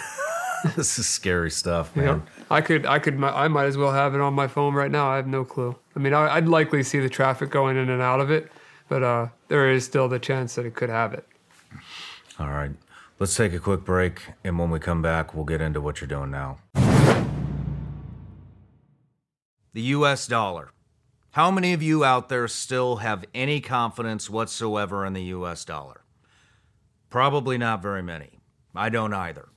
You see, there's a growing concern on the devaluation of the US dollar right now, and rightly so. Here's why inflation. We are at an all time high right now on inflation. It will now cost you $12 to buy one carton of eggs. That is absolutely absurd. Let's talk about interest rates. Interest rates through the roof.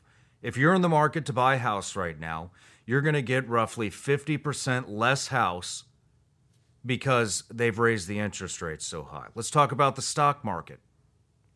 Way down, especially the tech stocks. Crypto, way down. Congress spending more money than you or I or anyone else we know can even fathom counting. And the feds, what are they doing? They're just printing money like it's nobody's business, devaluing our dollar. Meanwhile, China is running around the globe right now, striking deals. Latest one Saudi Arabia and Iran. New oil deals, trying to turn the yen into the new reserve currency, which in turn will devalue our dollar. It might be time to start looking at where to protect your money, and you might want to look at precious metals. I believe gold and silver is one of the safest assets to protect your savings and your retirement against inflation and recession. If you're interested in investing in gold, I suggest you call my friends at Lear Capital. A lot of folks these days are extremely concerned about the 401ks. Ladies and gents, if you're looking for a solid investment, talk to Lear. They can roll precious metals investment right into your 401k.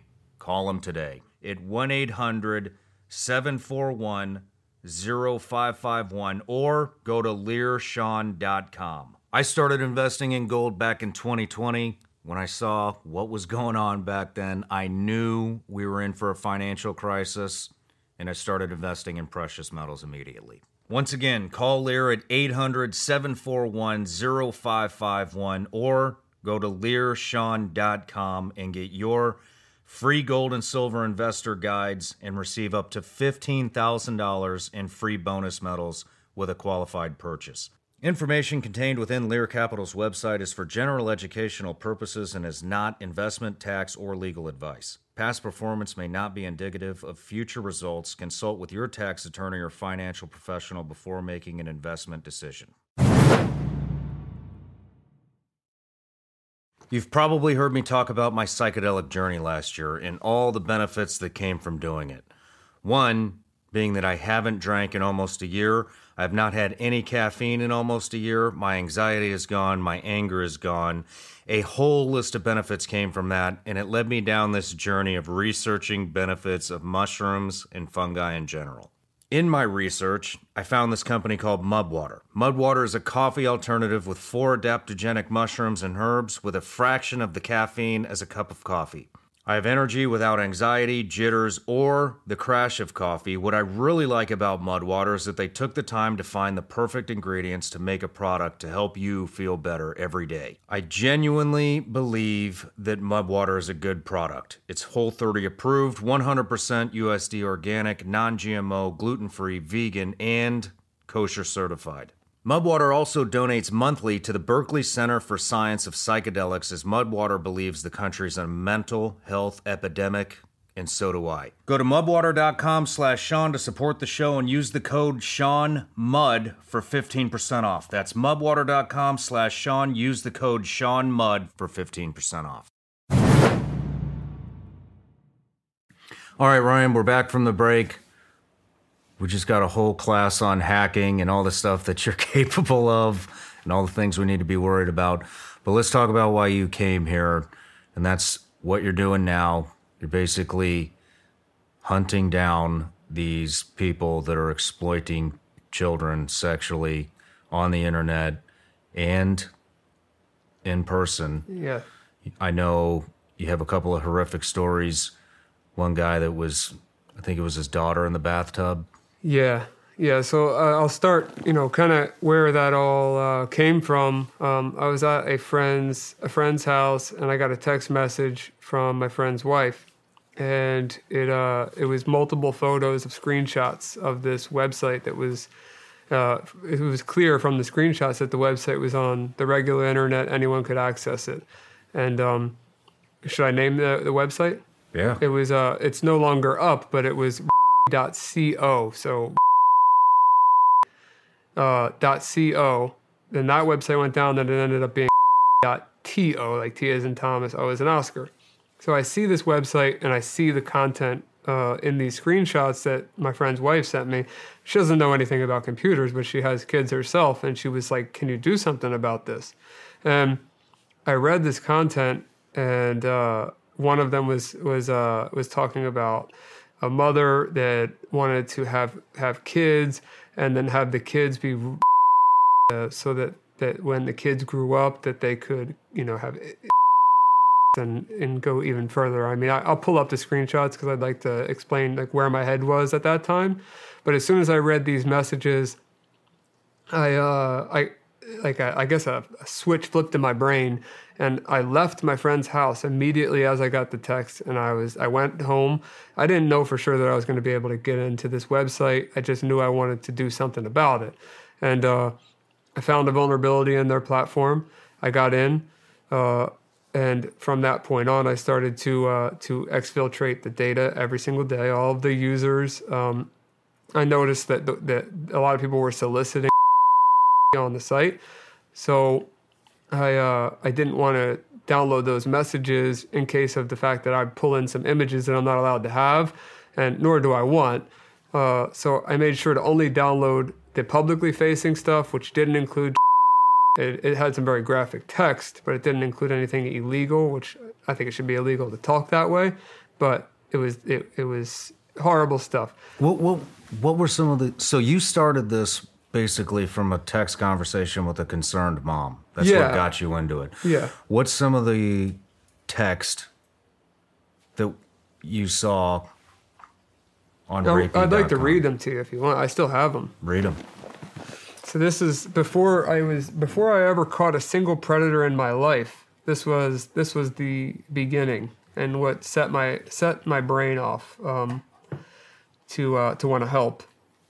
But this is before I even heard of this website. Before I heard of anything and anything to do with it. Um, okay, here they are. Um, so the title. Uh, should I read these? Like they're graphic. Yeah, read them. So the title of this post is "Who wants to bang these little?" Um, and then somebody replied underneath, "I've got first dibs on the." Uh, Joseph Fritzl, Maximilian, uh, which is there's two different users there. Pick for yourselves. Um, and this was the photo that they used. Oh my God. That's just one of three. Three text These messages. girls look like they're six. Very young, yeah. And then there was that one story where I told you about the. I can't see it, but the, the story I told you about the bathtub situation where there was a father who posted their child in the bathtub, and uh, they, it said underneath of it, um, they have no idea what's going to happen to them tonight. And then underneath of that, there were people that were part of this website who were saying what they were going to do to this child. And this wasn't just some fantasy that this guy was talking about. This was a, you know, a guy posting his child in the bathtub, like for real.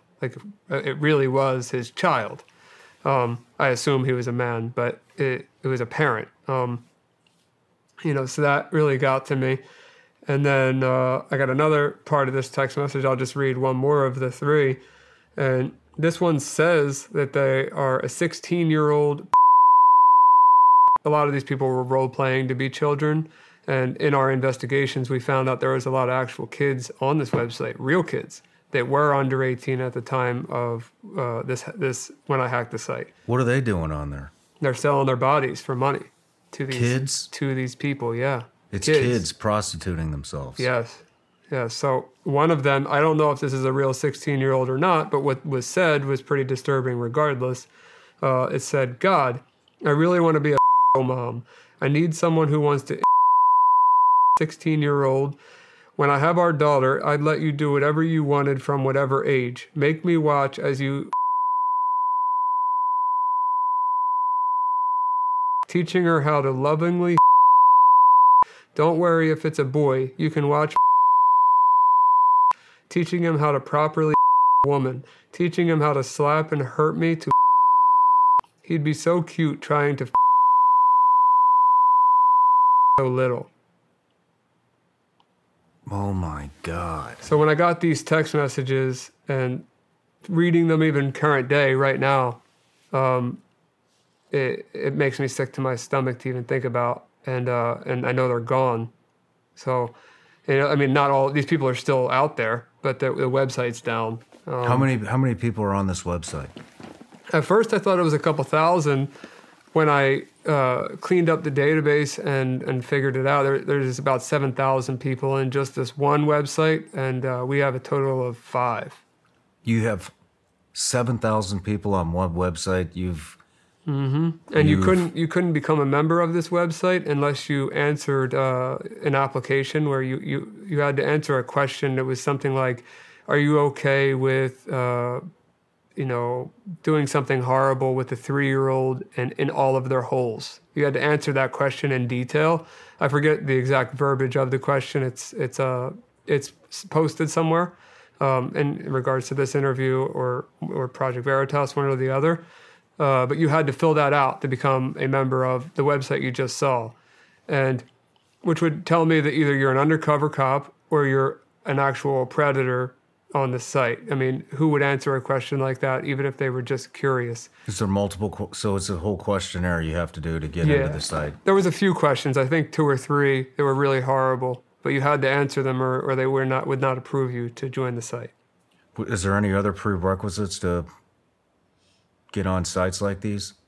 Um, yes. So, so what I learned in this process, doing the investigation and exporting, you know, everything that I could legally export, uh, I found that they used a chat app called Telegram, and they were going back and forth talking about, uh, about you know, and they would call it cheese pizza and use all times of, all kinds of different phrases for it.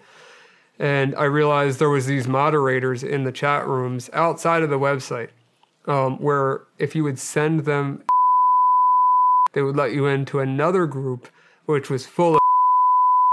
But of course, I couldn't do that, so I never got to see past that part. Uh, but I do have evidence of that being a thing when I have because I exported all the chat logs, so I can. Sh- it shows that if I were to send something horrible to one of those moderators, I would have seen something even worse, which is hard to imagine than you know we are already seeing here. What did you What did you do with that information? And how? Actually, let me backtrack. I'm sorry. How How long did it take you to crack into that website and get this information?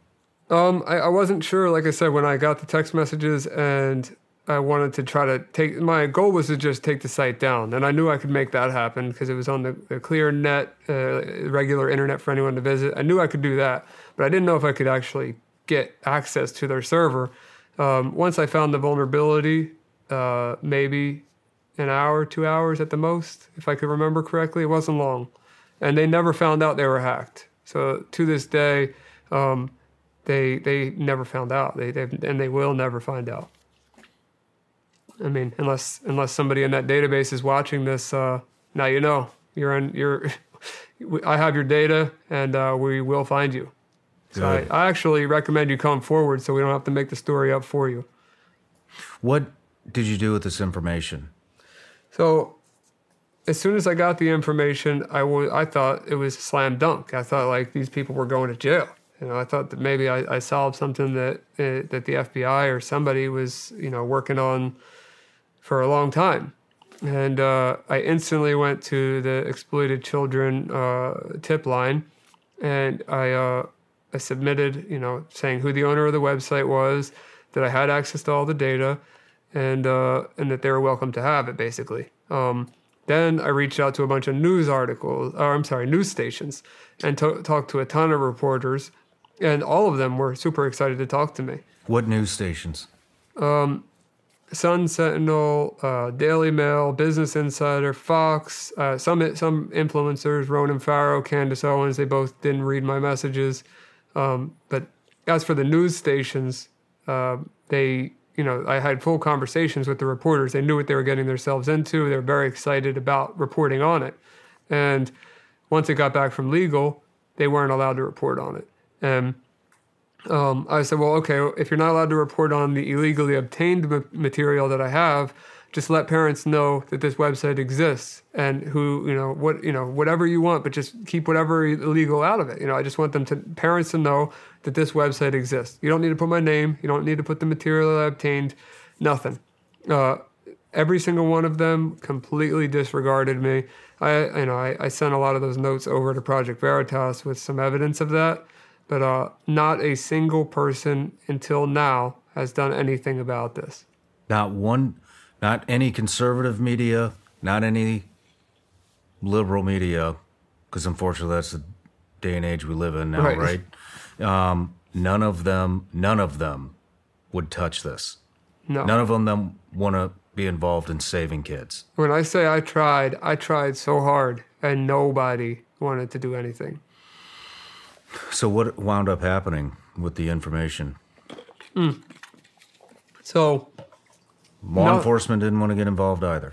no, so I, I called my attorney uh, locally and then I called uh, an attorney in Virginia because the owner of the website happened to be a Democratic politician and ran for Congress two times. Um, his name is uh, Nathan Larson, and I'll explain more about him in a second. But I talked to a lawyer in Virginia because I knew that's where he lived, and I wanted to see what I could do from there. So the lawyer in Virginia basically told me she didn't know what to say. She, she never heard of anything like this. Um, the lawyer in Florida reached out to the task, the local task force, let them know that I had access to the information, um, and then as well as you know doing that tip line. So from that point on, uh, you know, all of these news stations and all the uh, law enforcement connections, whatever you want to call them, they all were fully aware that Nathan Larson was running this website, that he was, you know, he ran for Congress twice, that, uh, that he was an extremist, he did crazy things, um, but uh, he he did run for Congress two different times in Virginia, so I thought that they would take that seriously. Well, completely ignored. Completely ignored it. Project Veritas gave me access to some of the stuff you guys are working on together. And in one of those videos, you're reading a quote from Nathan Larson. I'm going to read it right now. this is from Nathan Larson, Democratic politician that ran for VA uh, Congress multiple times, ran a website for pedos to discuss their dark intentions and fantasies. Here's the quote It's not enough kids and take their innocence, you also need to reproduce the next generation with them. Let them see that you prefer to the offspring you have with them than to continue to have with a woman who is no longer jailbait. The quote continues But you can still sometimes. Just let her know, though, that what you love her for the most is producing with you is producing with you a fresh new young girl. And that this is her main value and contribution hat you think fondly of her. This is disgusting. I'm sorry. You think fondly of her for because that beautiful daughter reminds you of her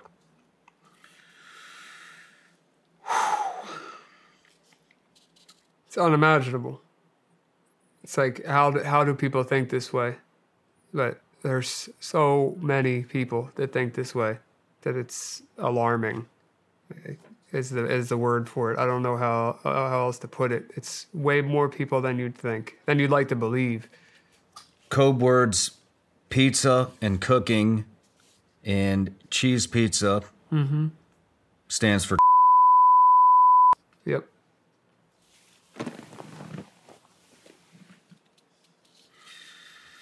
This is disgusting Yeah. It gets only worse than that. You know, it's it's really bad. how much worse does it get worse. I mean, people. It, it, this this is a person talking about it, and it makes me uncomfortable just as much much as it makes you uncomfortable. But uh, you know, these people, what they're talking about, they're they're doing. You know, this guy isn't some guy with a bunch of fantasies. This guy got arrested six months after. Nobody did anything about it. And uh, you know, like I said, I try my best. He gets arrested six months later with a 12 year old in uh, at a layover at an airport after he kidnapped her. So not only did he uh, talk about it, he did it. and he he got caught. You know, as for some other people, uh, I don't know how much more I can go into it, but one guy we're investigating. Um, as of 2020, which is after I submitted the data, he got in trouble for doing something horrible to a child as well, became a fugitive, and I think they eventually got him. But you know, we're we're not even close to through the list yet, and uh, you know, we got a lot more people to expose, and they're not just talking about it; they're doing it. Let's backtrack real quick because you kind of breezed over what happened. Um, so, the guy with the pit with the daughter in the bathtub. Yeah, What happened? That guy with the daughter in the bathtub, I, I don't know where he went. He's part of the database. I'm talking about the guy that got arrested in Denver. Oh, that's that's uh, Nathan Larson. Okay. So Nathan Larson, he got arrested six months after the fact. Um, after I hacked his site, after I submitted it to the authorities, to all the news stations, he gets arrested with a 12 year old girl and gets arrested for kidnapping. And I don't think he got charged with rape, but he got the kidnapping charge. Um, Nathan Larson then went to federal prison for that. And, um, you know, the website went down. And, uh, you know, he just he, he sat in prison for I forget forget what the sentence was, but it was quite a long time. And to my knowledge, when you're uh, when you're a person like him, you are going to be put sep- you're going to be separated in a federal prison from the regular inmates. And you know, spoiler alert, but Nathan Larson's dead, and uh, the reason why he's dead is due to starvation. The news says that it's suicide. Um, if I had to guess, the inmates that were, you know, responsible for feeding him just let him, you know, starve to death. And I, I believe he deserved every second of that pain. You and me both. So there's been there's been five. I'm sorry. There's been five other sites that you've cracked into. So when I- when I hacked uh, Rapey, it uh, Nathan left backups of his previous websites on the same server. So it really only took one site to get all five. How many names altogether? Um, I'm not. I can't give you an exact number. I'm not sure. I bet it's tens of thousands. Tens of thousands of people. Are, there, are these people all in? Where, where do you know where they're all at? are they from all They're over the country? all over the all country. world? all, uh, some are some are international, but most of them, you know, are in the country. So when did 561 PC start? So 561 PC is an organization that um, I created with a friend, uh, Scrappy. He's an MMA fighter. Um, it started because of the frustration that nothing happened from this original, uh, this this whole or- ordeal. You know, um, this we're talking two and a half years after the fact. I've been you know looking into information on predators for organizations on YouTube um, anonymously with my name not attached whatsoever. Just finding information and uh, sending it over to the organizations, um, and then they would go and confront them themselves. And uh, I did that for many organizations. Like I said, completely anonymously. I wasn't looking for recognition or my name to be attached to anything. Um, I meet Scrappy, Dustin Lampros, whatever you want to call him. He uh, he he's a really good dude, and he, Hold on.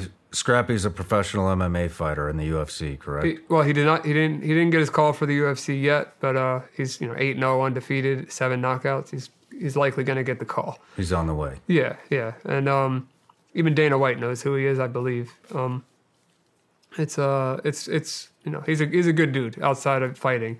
He's a very nice guy, gentle heart, you know, religious guy, you know, great great person in my eyes. So he was a good partner to pick for this upcoming project.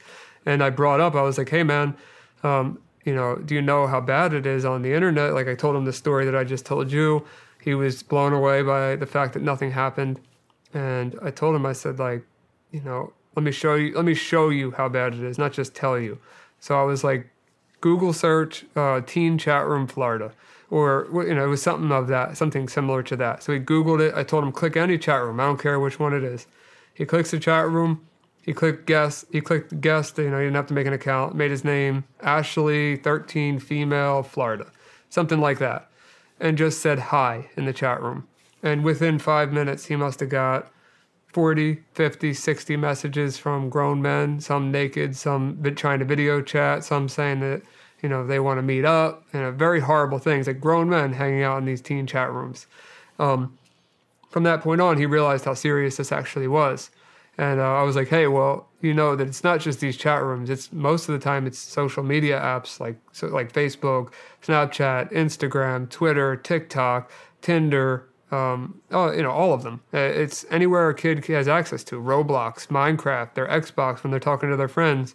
Um, these predators are on everything. So I said to him, hey, if we get some decoys in there and they, they, you know, grown women or grown men, they pretend to be children, we can go and try to catch these people uh, and expose them in real life. Just the same way I've been helping organizations for two and a half years do it, except instead of me sending it to them, we'll do it ourselves. We'll, we'll clean up our, you know, at least try our best to clean up our our our town in South Florida. And he was like, "Yeah, man, I'm definitely down to do it." And of course, you know, at first you think when somebody says they're down to do something like that, it's a hit or miss. But he was like, he was on point, ready to go. And uh, you know, we've caught 14 people now in a couple months of of doing it. And you know, local law enforcement, Delray Beach Police, have been incredible. And we're just going to continue to grow. You know, if, if anybody's interested in checking that out, it's at 561 PC, like 561 Predator Catchers on Instagram, same as for YouTube. And uh, yeah, you'll you'll find me there, and you'll also find uh, Scrappy there. Let's rewind. What what is what was your first operation like?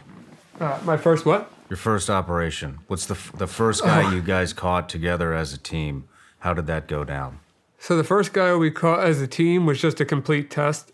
uh, Scrappy and I used an app called Grindr, which is a gay dating app for the most part, not not only gay but mostly gay, and um, we both used a filter to make ourselves look younger. And uh, we just started talking to any guy that messaged us. We didn't message anybody first. We waited for people to message us. And uh, one guy eventually, within an hour, decided to talk to us. And we went out, met him, called the cops, and uh, guy the guy ran to the bathroom. We couldn't film in the bathroom. Where'd you meet him? Uh, right on Atlantic Ave in, in Delray, in front of a million people. And, and uh, you know, I embarrassed. I screamed at the top of my lungs at what he was there to do. And uh, you know, I, I don't do that anymore because you can get a disorderly conduct for that. I didn't know that at the time, but uh, that was my first encounter.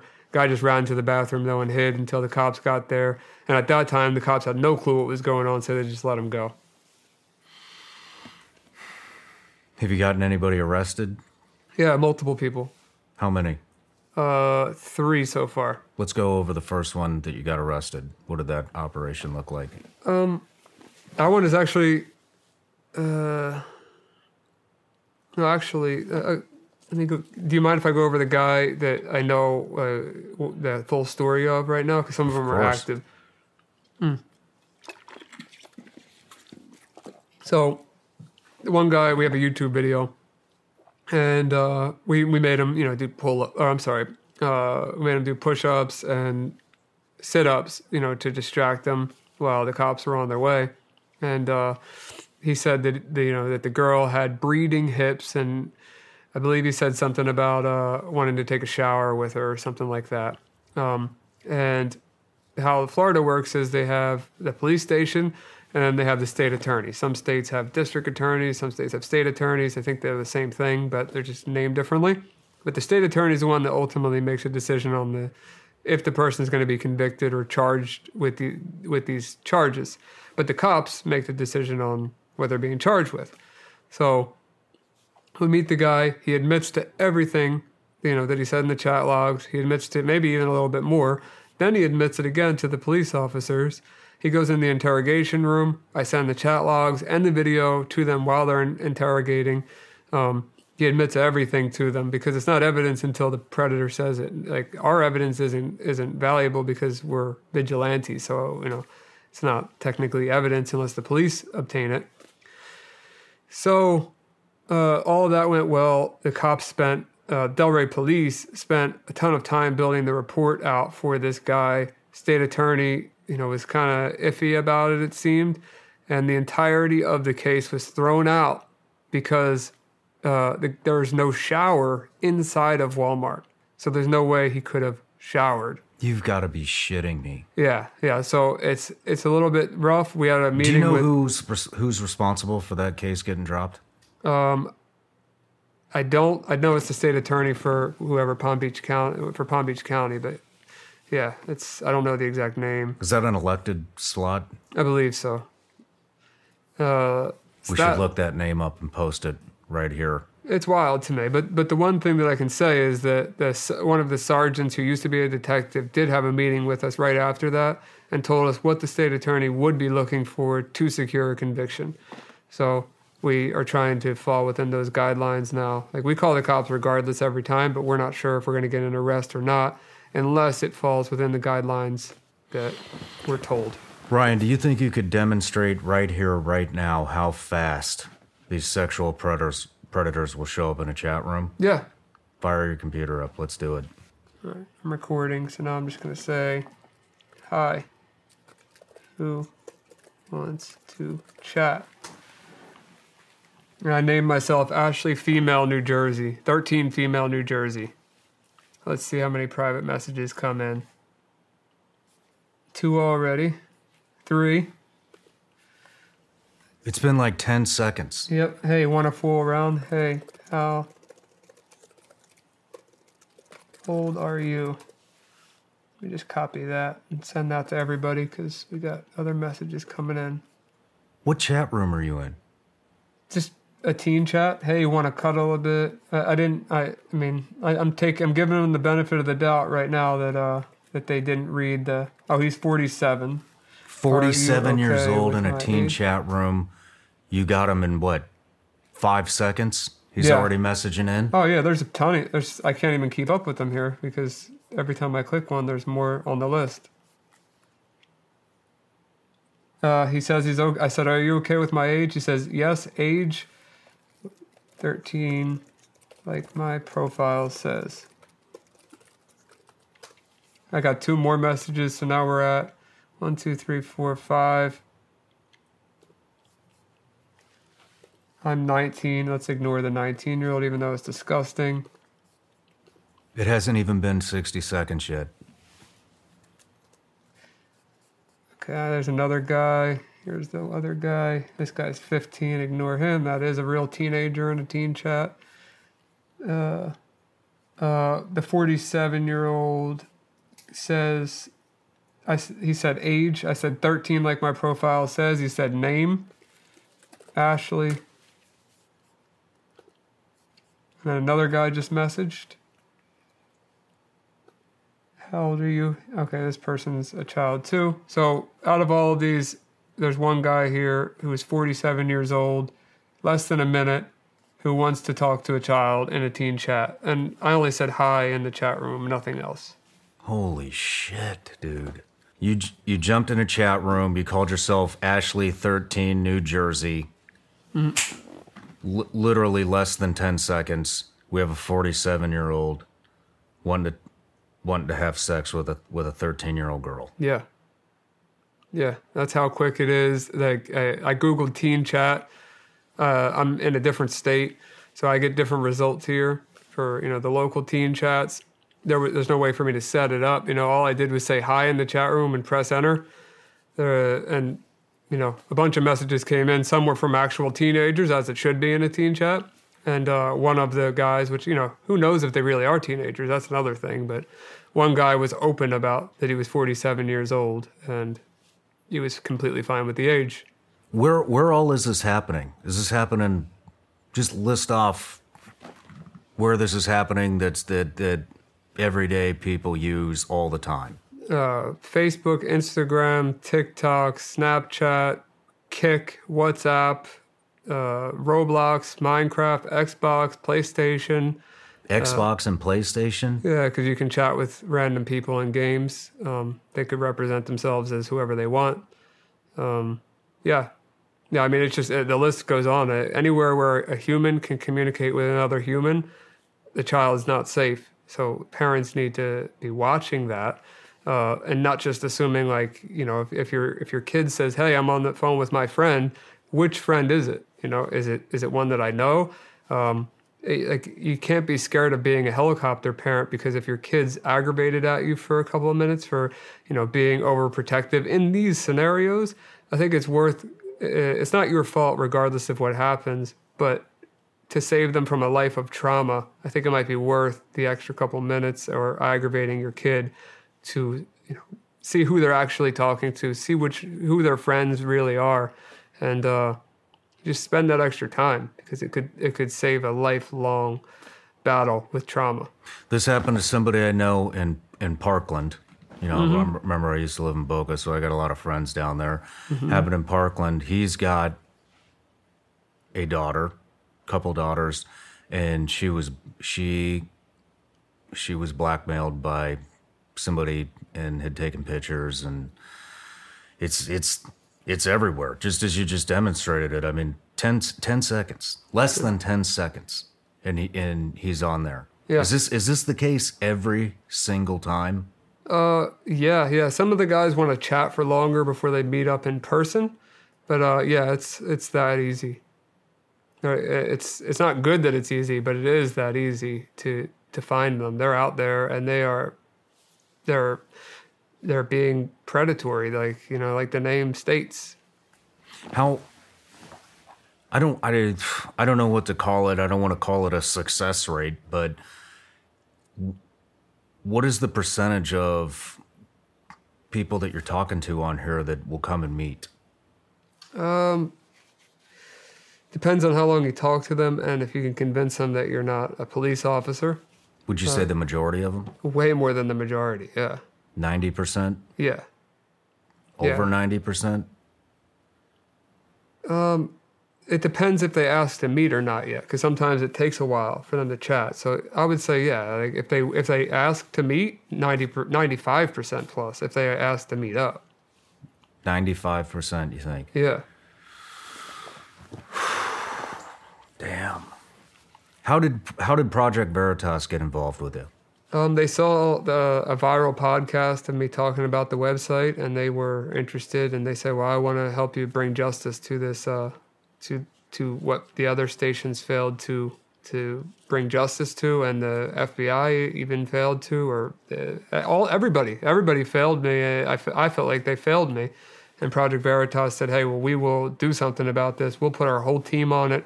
We're going to we're to we're to bring light to this. We're going to bring these people out of the dark corners of the earth.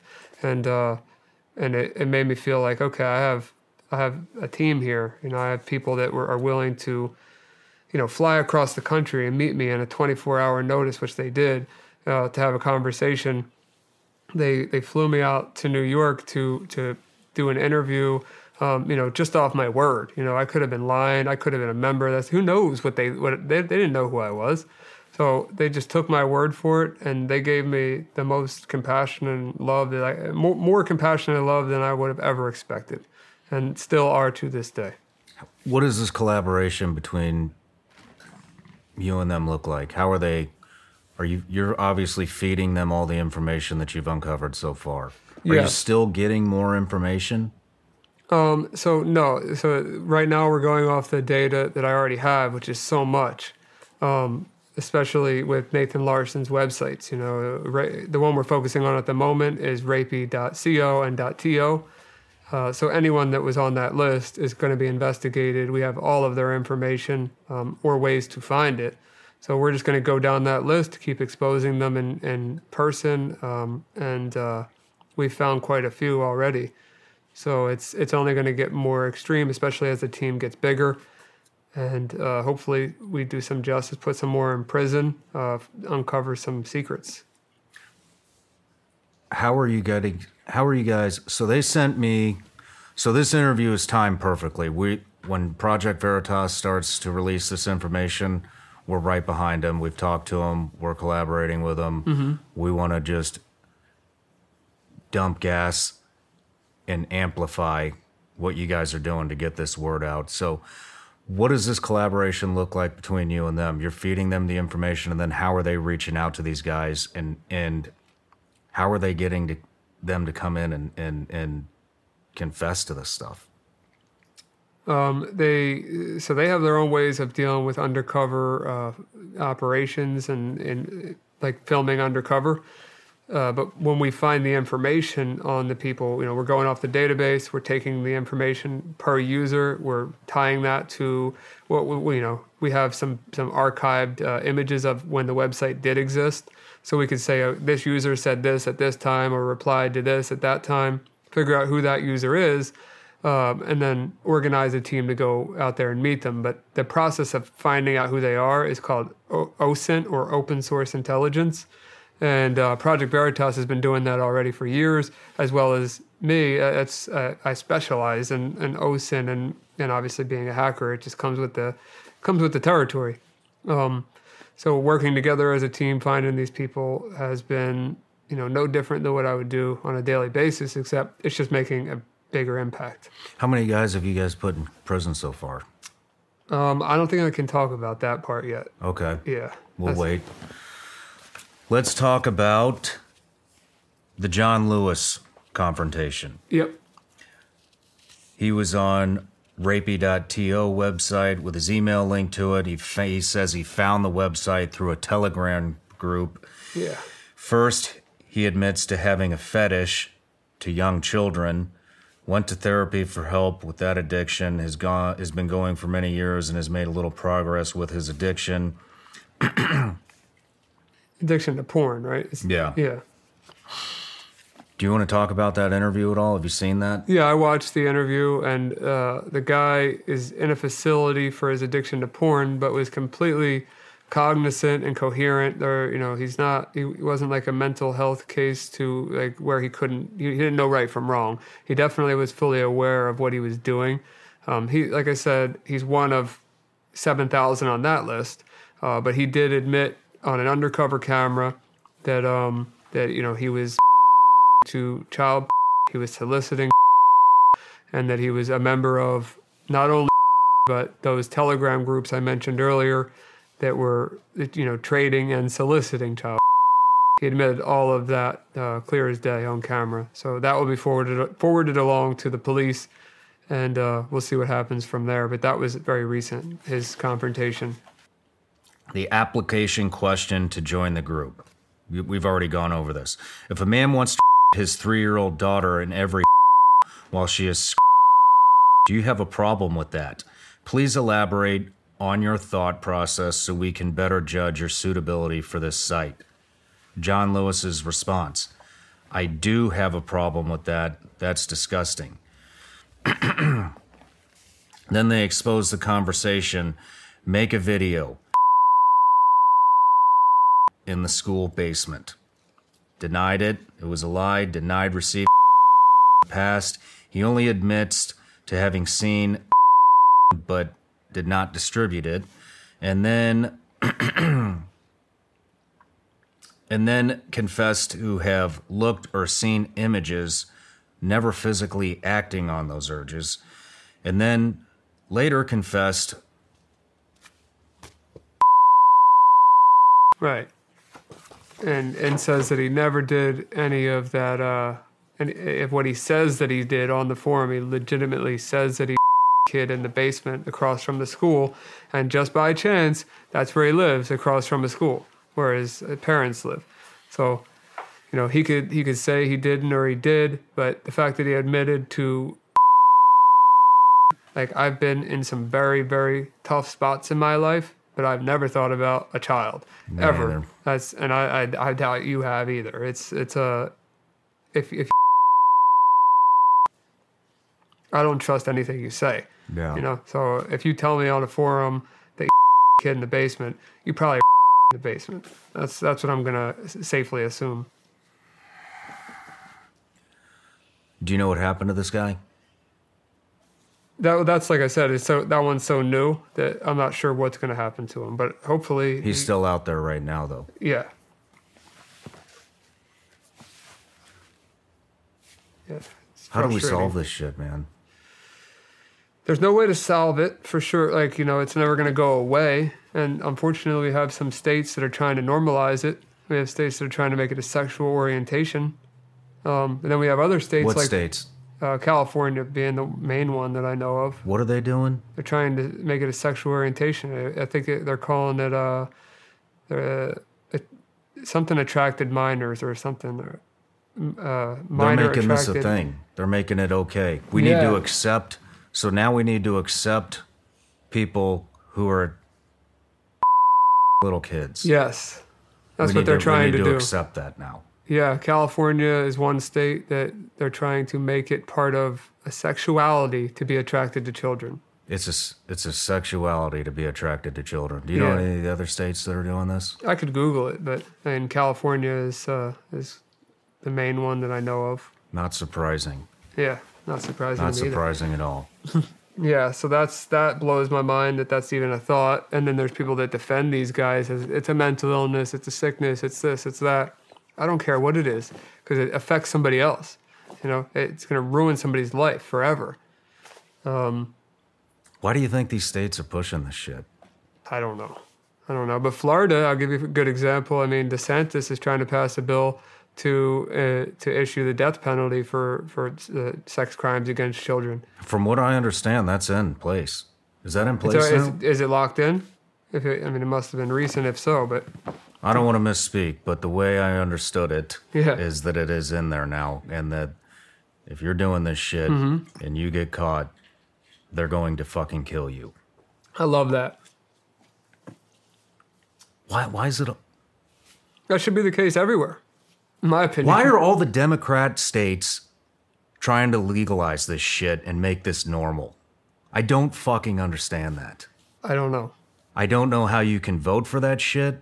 I don't know how you can affiliate with that shit. I don't know how you can think it's okay. It's fucking disgusting. Yeah. Yeah, I agree with you. I agree with you. It's like you know, They're how do we stop normalizing kids. Yeah, and they're creating people And people are them. voting this shit in. Yeah, Fucking Newsom, Gavin Newsom got recalled and they voted him in again. And look at this shit. Now he's making this shit normal? I mean, I hate to get fucking political, but what the fuck is wrong with these people? I agree with you. Agree. It's uh, I, I I can't explain. I wish I could.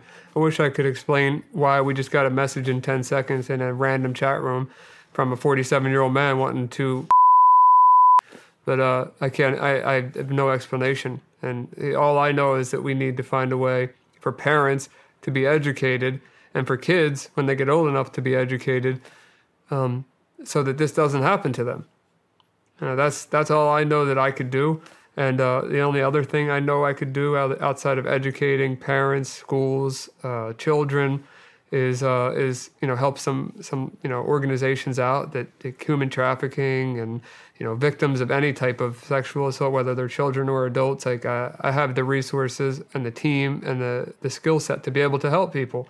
I just need those people to be put in place, as well as let's say parents monitoring their child uh, on an app. You know, I have some ideas in my head for apps, but I don't want to plug a specific app if I don't know if it's great or if I can trust them. So, you Well, know, even if you don't plug, if you even if you don't plug an app, Ryan, what do these apps do? Like, so if I put this app on my son's phone, what is what do I get? So you're gonna know where he's at at all times. You're gonna be able to read his text messages. You'll be able to check his app usage. You'll be able to, you know, lock down certain parts of the phone that you don't want him to to be on, um, and you know, just basically as if you have access to the phone, but you have more access than him. Uh, it's it's really more. I think it's more important to do that and have your kid aggravated at you than, like I said, the the latter.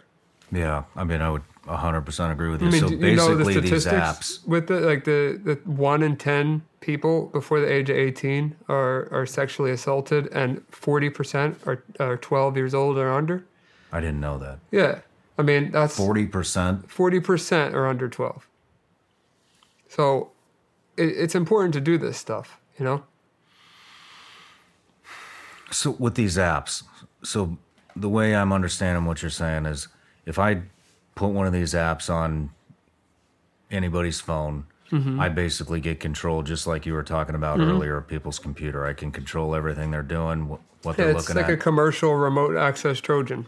How easy is it to to manipulate the app? I mean, because here's my concern: I'm getting old, and my son's going to be a lot more tech savvy than I am. Right. So he's going to learn how to defeat that. Yeah, for sure. So uh, I don't think that it's going to be easy. Uh, as of right now. I know it's not easy. I know of one that, that my uh, my uncle is using, and it hasn't been beaten by uh, by his daughter. So uh, you know, I I don't think it'll be that easy. No, nothing's impossible, but uh, you know, they could always get on a computer, which there's other ways to protect the computer. If it was me as a kid, I, maybe I'd get a little more crafty because you know that's what I like to do. I like to hack computers. Um, but I, I don't know. I- It would it, it would stop me and make me second guess what I was doing if I knew my parents or parent was watching everything that I was doing online. I would second guess my conversations and who I talked to. Damn, man. This shit is.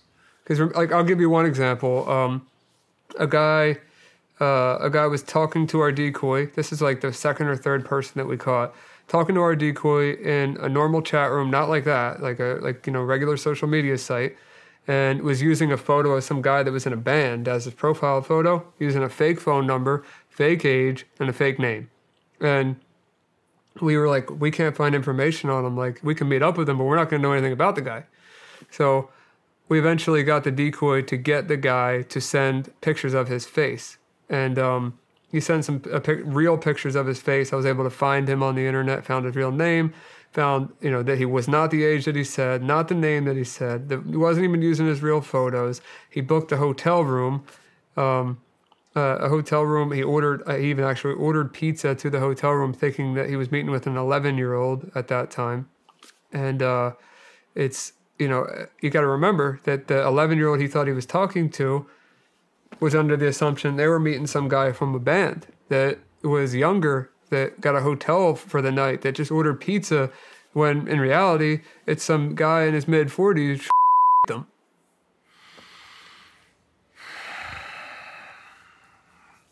It's it's unbelievably messed up.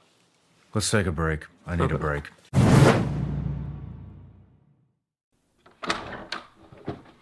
Hey guys, let me tell you about this subscription service that I've been working real hard on called Vigilance Elite Patreon. Basically, on Patreon, we have it broken up into three different tiers. We got tier one, tier two, and tier three. Let's dive in. Our tier one patrons get all the behind the scenes footage of the Sean Ryan show. That could include behind the scenes photos, that could be side conversations that we have in between breaks, that could be specific questions that our patrons give us for the guest on the Sean Ryan show, and a ton of bonus content that doesn't really fit into any specific category. For our tier two patrons, they get access to our tactical training library, which consists of well over 100 videos. We've broken those videos up into separate categories, and those categories are rifle fundamentals, pistol fundamentals, drills, tactics, driving, gear and weapon setups, and everybody's favorite, mindset. Also on Tier 2, you will get a live update from me on the 1st and the 15th of every month where we talk about the upcoming guests on the Sean Ryan Show, plus all the benefits of Tier 1. Our top tier, which is Tier 3, gets full access to all the other tiers, plus they get full access to me where we do video teleconferencing, VTC, once a month. We discuss anything from tactics to current events to who's coming on the show. I take suggestions and it's very interactive.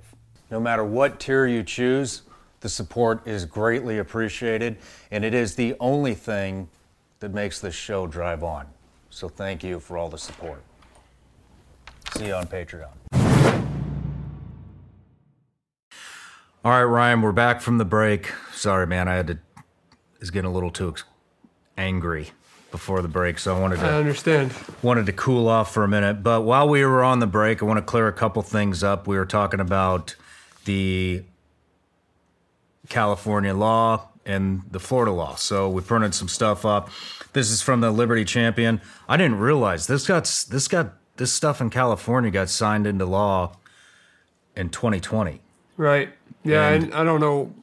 You know, God knows what more they've done since then. Yeah, who knows? I know mean, the LGBTQ plus community, from what it says in one of those articles, they were not happy at all about this decision.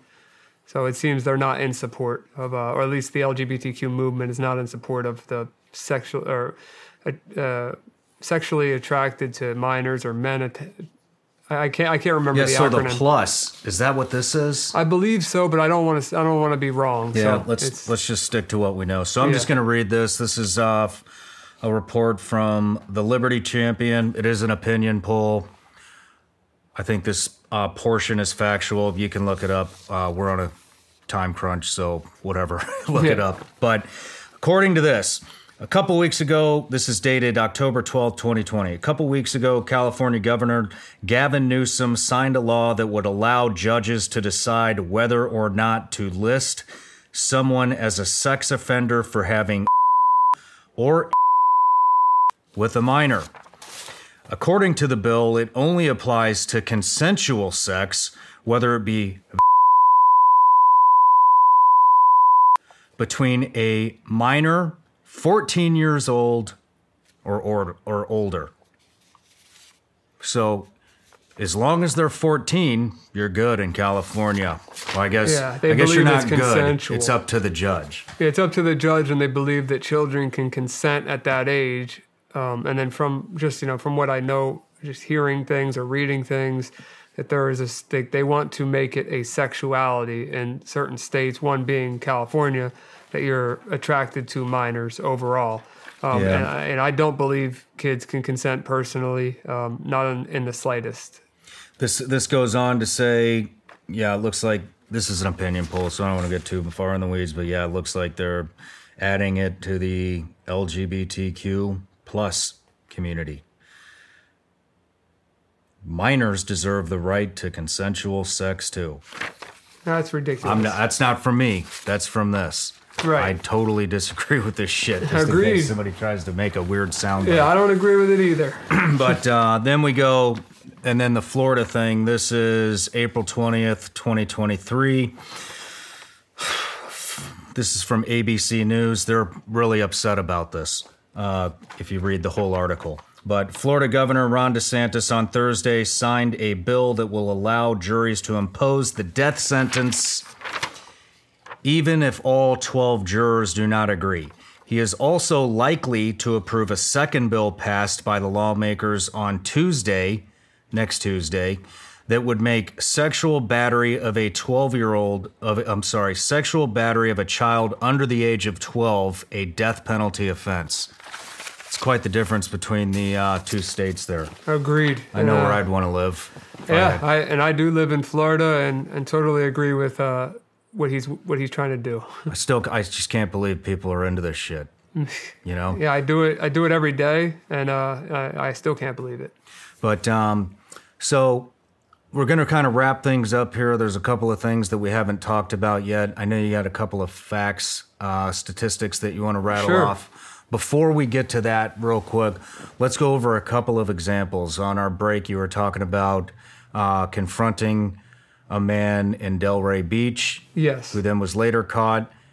And then we also talked about a letter that you got from a, I don't want to say a gentleman's attorney, a pedophile's attorney. Right. Uh, basically standing up for him, trying to pay you. I'll I'll leave it to you from here. Let's start Gotcha. with the with so the I'll start with the guy. Um, uh, the the video as of this as of recording now isn't isn't on our YouTube channel, but um, by the time this this is released, people will be able to watch this this man's video. Um, he showed up um, after talking to our decoy and you know talking sexually.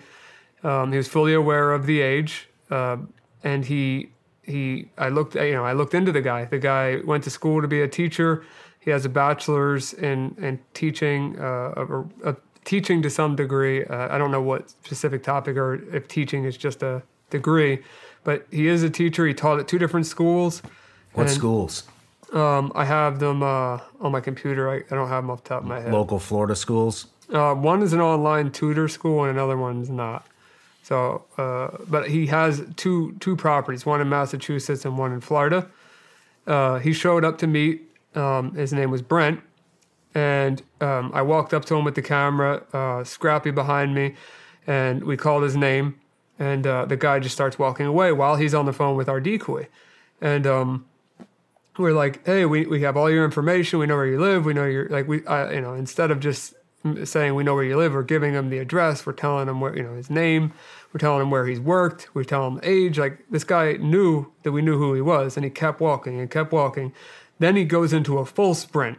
He's full sprinting through the Walmart, and you know I, I'm not a big runner, so uh, I just start chasing after him. You know I'm I'm running as fast as I can to uh, to catch up with him. I got the camera in my hand and I'm screaming at the guy, saying, you know, what are you what are you doing here? Like what's going through your head?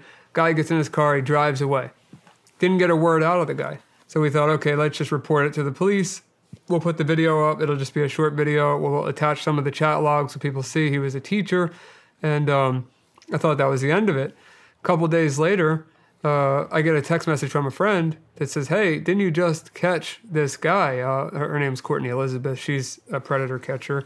She uh, she uh, texted me a screenshot from another predator catcher, 1,200 miles away in Pennsylvania. So we're in Florida originally. This guy is drove to Pennsylvania for whatever reason. I don't know why he was there. If he was on his way to Massachusetts, I don't know what he was doing there, but got caught again by another predator catching group, and um, and I, I reached out to that that that predator catcher, uh, Luzerne County predator catcher. It's just he does his county and is is known in that specific area, and he sent me all the chat logs. One of the chat logs said that he was chased out of Walmart by two police officers, and the guy has no idea who we were because we didn't get a chance to say, you know, we didn't get to get a chance to even tell them what we were do tell him what we were doing. Um, so just you know, the, the point of the matter is he didn't get the point the first time. He likely ran from Florida because he thought he was being investigated or wanted by the police. And then you also have to think if he got caught twice by two uh, uh, predator catchers, which is not the most common, you know, profession or niche in the world, um, how many times this man hasn't been has not been caught? So it's disgusting, you know, that he's a teacher and disgusting that he'd do it twice, but just think of the amount of times this man has probably not been caught. So that was that was one thing. And then we caught another guy that I wanted to I wanted to reference. Um, we caught another guy um, named Steven. We went to his job. We asked for him. What was his job?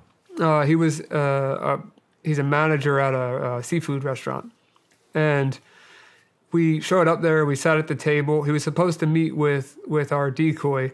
Uh, at that point, uh, was 13 or 14 years old. Uh, my memory serves me correctly. Um, and uh, he bailed last second that day. A lot of times these guys will bail and then they'll come back, or you know, it, it they never really disappear because they can't they can't control themselves. This guy was very sexual. He said that he wanted uh, he wanted our decoy to sit on his face. He wanted her to come back to his house. Horrible things. So we were like, you know what? We're not going to let this guy just bail and disappear. We know where he works. We have his information. Let's just go there, order two glasses of water. We know he's the manager, so he'll come up after we request the manager, and we'll bring him outside and have a conversation. So we did that. He was fully aware that he was being recorded, and. Uh, everything that uh, everything you know was it, it, was very transparent what was going on. You know, we asked questions. He told us the answers to them. He knew we weren't police. He knew he was free to go at any time, and he offered a ton of information. That was up to him. Um, so, uh, you know, that gets over with. Police come. We give the police all the information that we have, and some time goes by, and I get a, an email, which the original email was, uh, you know, saying to take the video down off of the off of the internet, and uh, it went originally that went to Scrappy's cell phone, um, and he didn't see it at first, but then when he did, he saw he sent it to me, and then I replied to it. But the first email was straight to the point, like take this video down. Uh, it's in violation of this statute of the privacy laws of Florida. And last time I checked, you can record in public. Um, you know, uh, it's you have no expectation of privacy in a public place, uh, audio or video. And uh, so I, I, wasn't too concerned about the threat from the, the law firm who's representing a predator. Um, so I sent the reply back and I said, take a look at the person that you are representing. Here are the chat logs if you want if you want to be clear, um, because I, I, didn't release them with the video. So the attorney could read all of the horrible things that the guy not only admitted in the video, but uh, but that he said himself in the chats with pictures of his face. Then they reply a few days later, and I'll read you their reply. They said. Thank you for your response. In accordance with Florida Statute 934.03, we are requesting that you remove the video. As stated in my previous email, this video is exposing Mr. Blank to an increased risk of physical harm. In the video, you have exposed his face and full name without his consent, which is a violation of privacy laws. See below.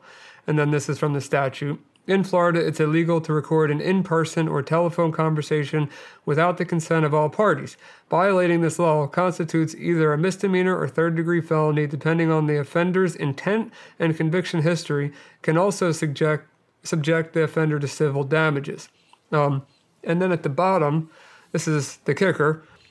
We respect everything that you do and acknowledge your mission of doing what is right and protecting the public. In fact, we would like to offer you $1,000 to support your cause and for the administrative costs for their removal. I will also be at your service if you need our help in the future, if you face any legal issues with your channel. Again, we're not looking for a battle, we're looking for your help. Respectfully, blank. So I will not release their firm's name. Uh, I don't respect the, the fact that they're representing a predator, but uh, they haven't filed a lawsuit against me at this point. If they do, this email is, is in my possession. It was sent to me. I can release this email. It's not a threat by any means, but I will release it to let the public know that you know somebody's representing a predator and trying to make my life and Scrappy's life more difficult. Um, you know about exposing a local predator, and then number two, the fact that they said that they would want to represent us why would we ever want legal advice from somebody that would take prob- most likely 500 bucks from a predator to take down a video that is educating the people in the area who's dangerous? Why would we want to be represented by somebody that's okay with that? Yeah. So um, I just point. wanted to let, let, let you know that one. That blew my mind. this stuff just goes on and on and on and and Ryan, I want to get you back here again to dive into this more maybe in 6 months or so cuz I know there's going to be a bunch of stuff that develops but Yeah. so I know you have a couple of statistics you want to rattle off Sure. and um, let's rattle those off and then let's try to end this with some with something positive. Okay. yeah, agreed.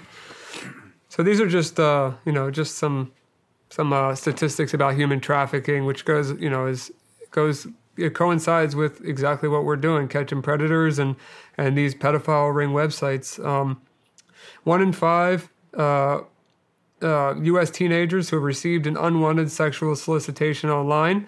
That's Crimes Against Children Research Center.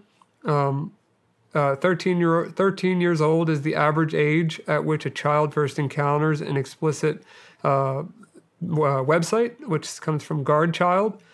Uh, 75% of children are willing to share personal information with strangers. That comes from eSafety Commissioner. 75%. 75%. 50% of sexual exploitation incidents involving children that begin on begin on social media platforms. What was that percentage? 50% they begin, which I believe is higher. Yeah. Um, 27% of online child exploitation cases involving a perpetrator who is a family member or acquaintance. Um, source National Center for Missing and Exploited Children, the people that ignored me. Um, but yeah, 27% of people uh, are cases involving family members and acquaintances, which I think that number's higher too. So they're just statistics, they're not always accurate. Um, but uh, either way, they're still horrible, regardless of which way you look at it. Yeah, you know, it's it's something to to try to wrap your head around and and and and and understand the severity and how much this shit happens. But moving on, let's get into some good news. Let's let's talk about how we solve this thing, Right. which seems when you look at it and, and, and you see you can enter just any chat room and somebody shows up in five seconds to Literally within 10 seconds, we had that message, or may, it might have been five. Yeah. We'll find out. and um, yeah, we'll find out in the video uh, when we edit. But but you know, just to bring some hope to people, you know, we we actually, actually the videographer came up with a with a great option, at least to start, and um, he was saying you make a database. You know, we pull all of your information, intelligence that you've yanked out of these out of these sites, and hopefully you'll continue to exploit these sites uh, with that information and make a database, a public database that has all the people that are associated with these sites names, addresses, pictures, if we can get them, all of it. And then people, schools, um, businesses, people that are looking to hire, parents, anybody can just go onto this database, type in a name, see if it pops up, Or a face. or a face, Yeah. or both. Yep. I think I think that's a phenomenal idea. Yeah, of course. I mean, the, like we were saying on the break, um, you know, it's not like these people are, are innocent by like, there's no there's no possible chance of them being innocent. They, there's chat logs of them talking sexually to what they believe is a minor, and then there's video evidence of them showing up there at the time they say they're going to be there. Most of the time on the phone with what they think is a child while they're walking through the store or through a public place to meet who they think is a kid. So the the database of you know if a cop can't you know if a cop can't get a charge to stick or the state attorney doesn't want to go go through with the case uh, well then the public should know regardless because then they can make their decision based on the evidence that was gathered by the public You know, I, I- I don't know what the legalities would be either, but if you are an attorney who knows this subject and you want to help, reach out to Zero Day, reach out to Project Veritas, shit, reach out to us. Yeah. Uh, all those links will be in the description. But man, I think that would be. You know what else? I think we should shame the attorneys who are representing predators. Yeah, yeah, I think it's ridiculous. I mean, uh, there's no Put 'em on money in the world that you could pay me to get rid of this information, to stop the journey that I'm on right now. I don't care what you offered me; it's not happening. It's it's not worth it. There's I care too much about kids. I don't even have a kid, and and I, again, off the break, I, I said I, I can't. Uh, you know, I don't know how I'm going to act when I have a kid. I'm already crazy, and you know, it's about my friends' kids. You know, like I'm I'm going to be. I need to find a balance between being a crazy parent and uh, and you know, and letting my kid have their own space because I, I'm just it, I'm terrified. Yeah, me too. You know, I don't. I just. I don't even. This stuff really gets to me, and and, and when we connected, I told you my goal this year is to dive into this subject and bring a lot of awareness to it. And man, this shit eats me alive, you know. But and then you read stuff like what California's doing, and and it's it's. I mean, they're they're they're making this a. They're trying to normalize it. Yeah. So if you're a pedo, move to California. Right? Yeah. Move If there. you're not down with that, move out of California. I like guess it's so. it's getting to be that simple. You know, they're gonna look, look what's going on there. You know, Yeah. everything, the whole. Anyways, whatever. But um, you know, I want to. I really want your word to get out, and I want to. I want to connect you with some people. I want to connect you with my friend Matt Murphy, uh, who's doing Operation Light Shine. He's making a huge dent in this stuff. I think. I think how this ends. Obviously, government's not going to get involved, Right. especially in particular states. I guess uh, Florida's getting involved. Florida might. Yeah. but um, but whatever government moves as slow as a snail. So i think what it's going to be is it's going to be this collaborative effort from citizens people like you people like matt murphy um, going after these guys. There's other organizations out there and, and it's this big collab it's turning into this big collaborative effort you know to get rid of these people and expose what they're doing and educate the public on how to keep your kids safe. And just Ryan, just with what you're doing, I think I may have brought this up at the beginning, but I mean, if you think about the impact that you're having, you know, you're educating kids. Kids are going to wise up to this stuff. That's going to drop the numbers. Parents are going to be listening to this. They're going to wise up to this. That's going to drop numbers. Mm-hmm. Predators are going to watch this Oh, yeah. and realize we're coming for them. And they're we gonna- are heavily. and they're going to get scared and some of them are going to stop. So just by doing this show, this one show, it's going to stop a it's going to stop a handful. It's going to it's going to save at least one kid. I can good with guarantee me. you that. One kid is good with me. I want to also actually I already sent the text, but I want to introduce you to a podcast that's um they do phenomenal work. It's called Koncrete. Uh, it's run. Uh, their host is a guy named Danny Jones. I think he's somewhere in the Tampa area. Okay. I'd love to connect you with him. I haven't. I haven't even met him in person, but I'm a huge fan of their podcast. That's one that I watch. They think dive I've actually deep seen into it. stuff. I've seen it with. Uh, I met one of the uh, one of the guys. Uh, Oh, good. yeah. Well, not, gonna- not, I didn't meet any of the uh, any of the. I'm sorry, the uh, producers of the show. Somebody that was interviewed. Oh. was, he was a, a fraud guy, but oh, yeah. Well, I'd like to introduce you to them because I think they'll. I think they will have the courage to help you get the word out. And there's another guy, uh, Julian Dorian, uh, who I'm actually going on his show here pretty soon, and I want to make that connection too because that guy he does some really, really, really good work, and uh, I'd love to. I'd love to make all three of those connections with Matt. Uh, Koncrete guys and Julian Dorian. So I really appreciate that very much, and and uh, yeah, the more the more we can make, the more noise we make, the better. And uh, like I said, the resources that I have, and the abilities that I have, and the abilities my team has, you know, especially with the cybersecurity company and and my hacking team combined, um, the more resource like the more resources, the more we can do. I mean, it's very simple. It's I just if I don't have access to these missions or I don't have access to some tips or what, and I, I can't do anything. yeah. So Yeah, wh- what I want to end this, I want to say if you have fallen victim to this, or you know somebody that's fallen victim to this, speak up about it. Get in touch with Ryan Montgomery. All your links are going to be in the description. Zero Day, your Instagram, um, with a zero, not spelled zero. 561 PC. That'll be linked. Project Veritas and everything that they're doing. All that stuff's going to be linked in the description. And and if you don't want to reach out to them, you can reach out to us, and we'll put you in contact with them because they're the ones doing the real work. And um, this is how we battle this shit. You've got to speak up. You've got to get to people that can that can lead you to the right people, and and we got to expose these people. You know the the the the the predators.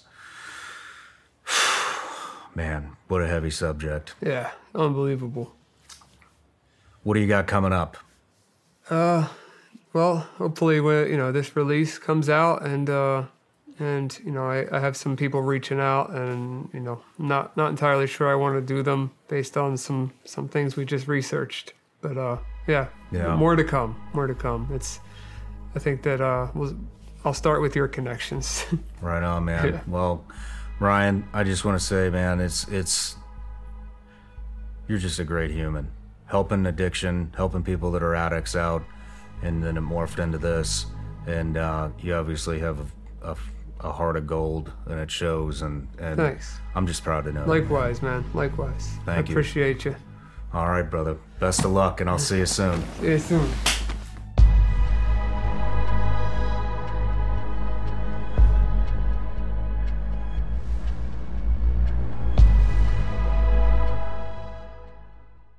Hey everybody, I'm Sean Ryan. Click here to subscribe to the Sean Ryan Show YouTube channel for the hottest and most compelling interviews that you will not see anywhere else. I've also made a playlist of all the previous SRS episodes so they're easy to find. You can find that right here. Thank you for listening to this episode of the Save Them podcast. As always, you can find us at savethem.org. See you next time. Thank you and donkey.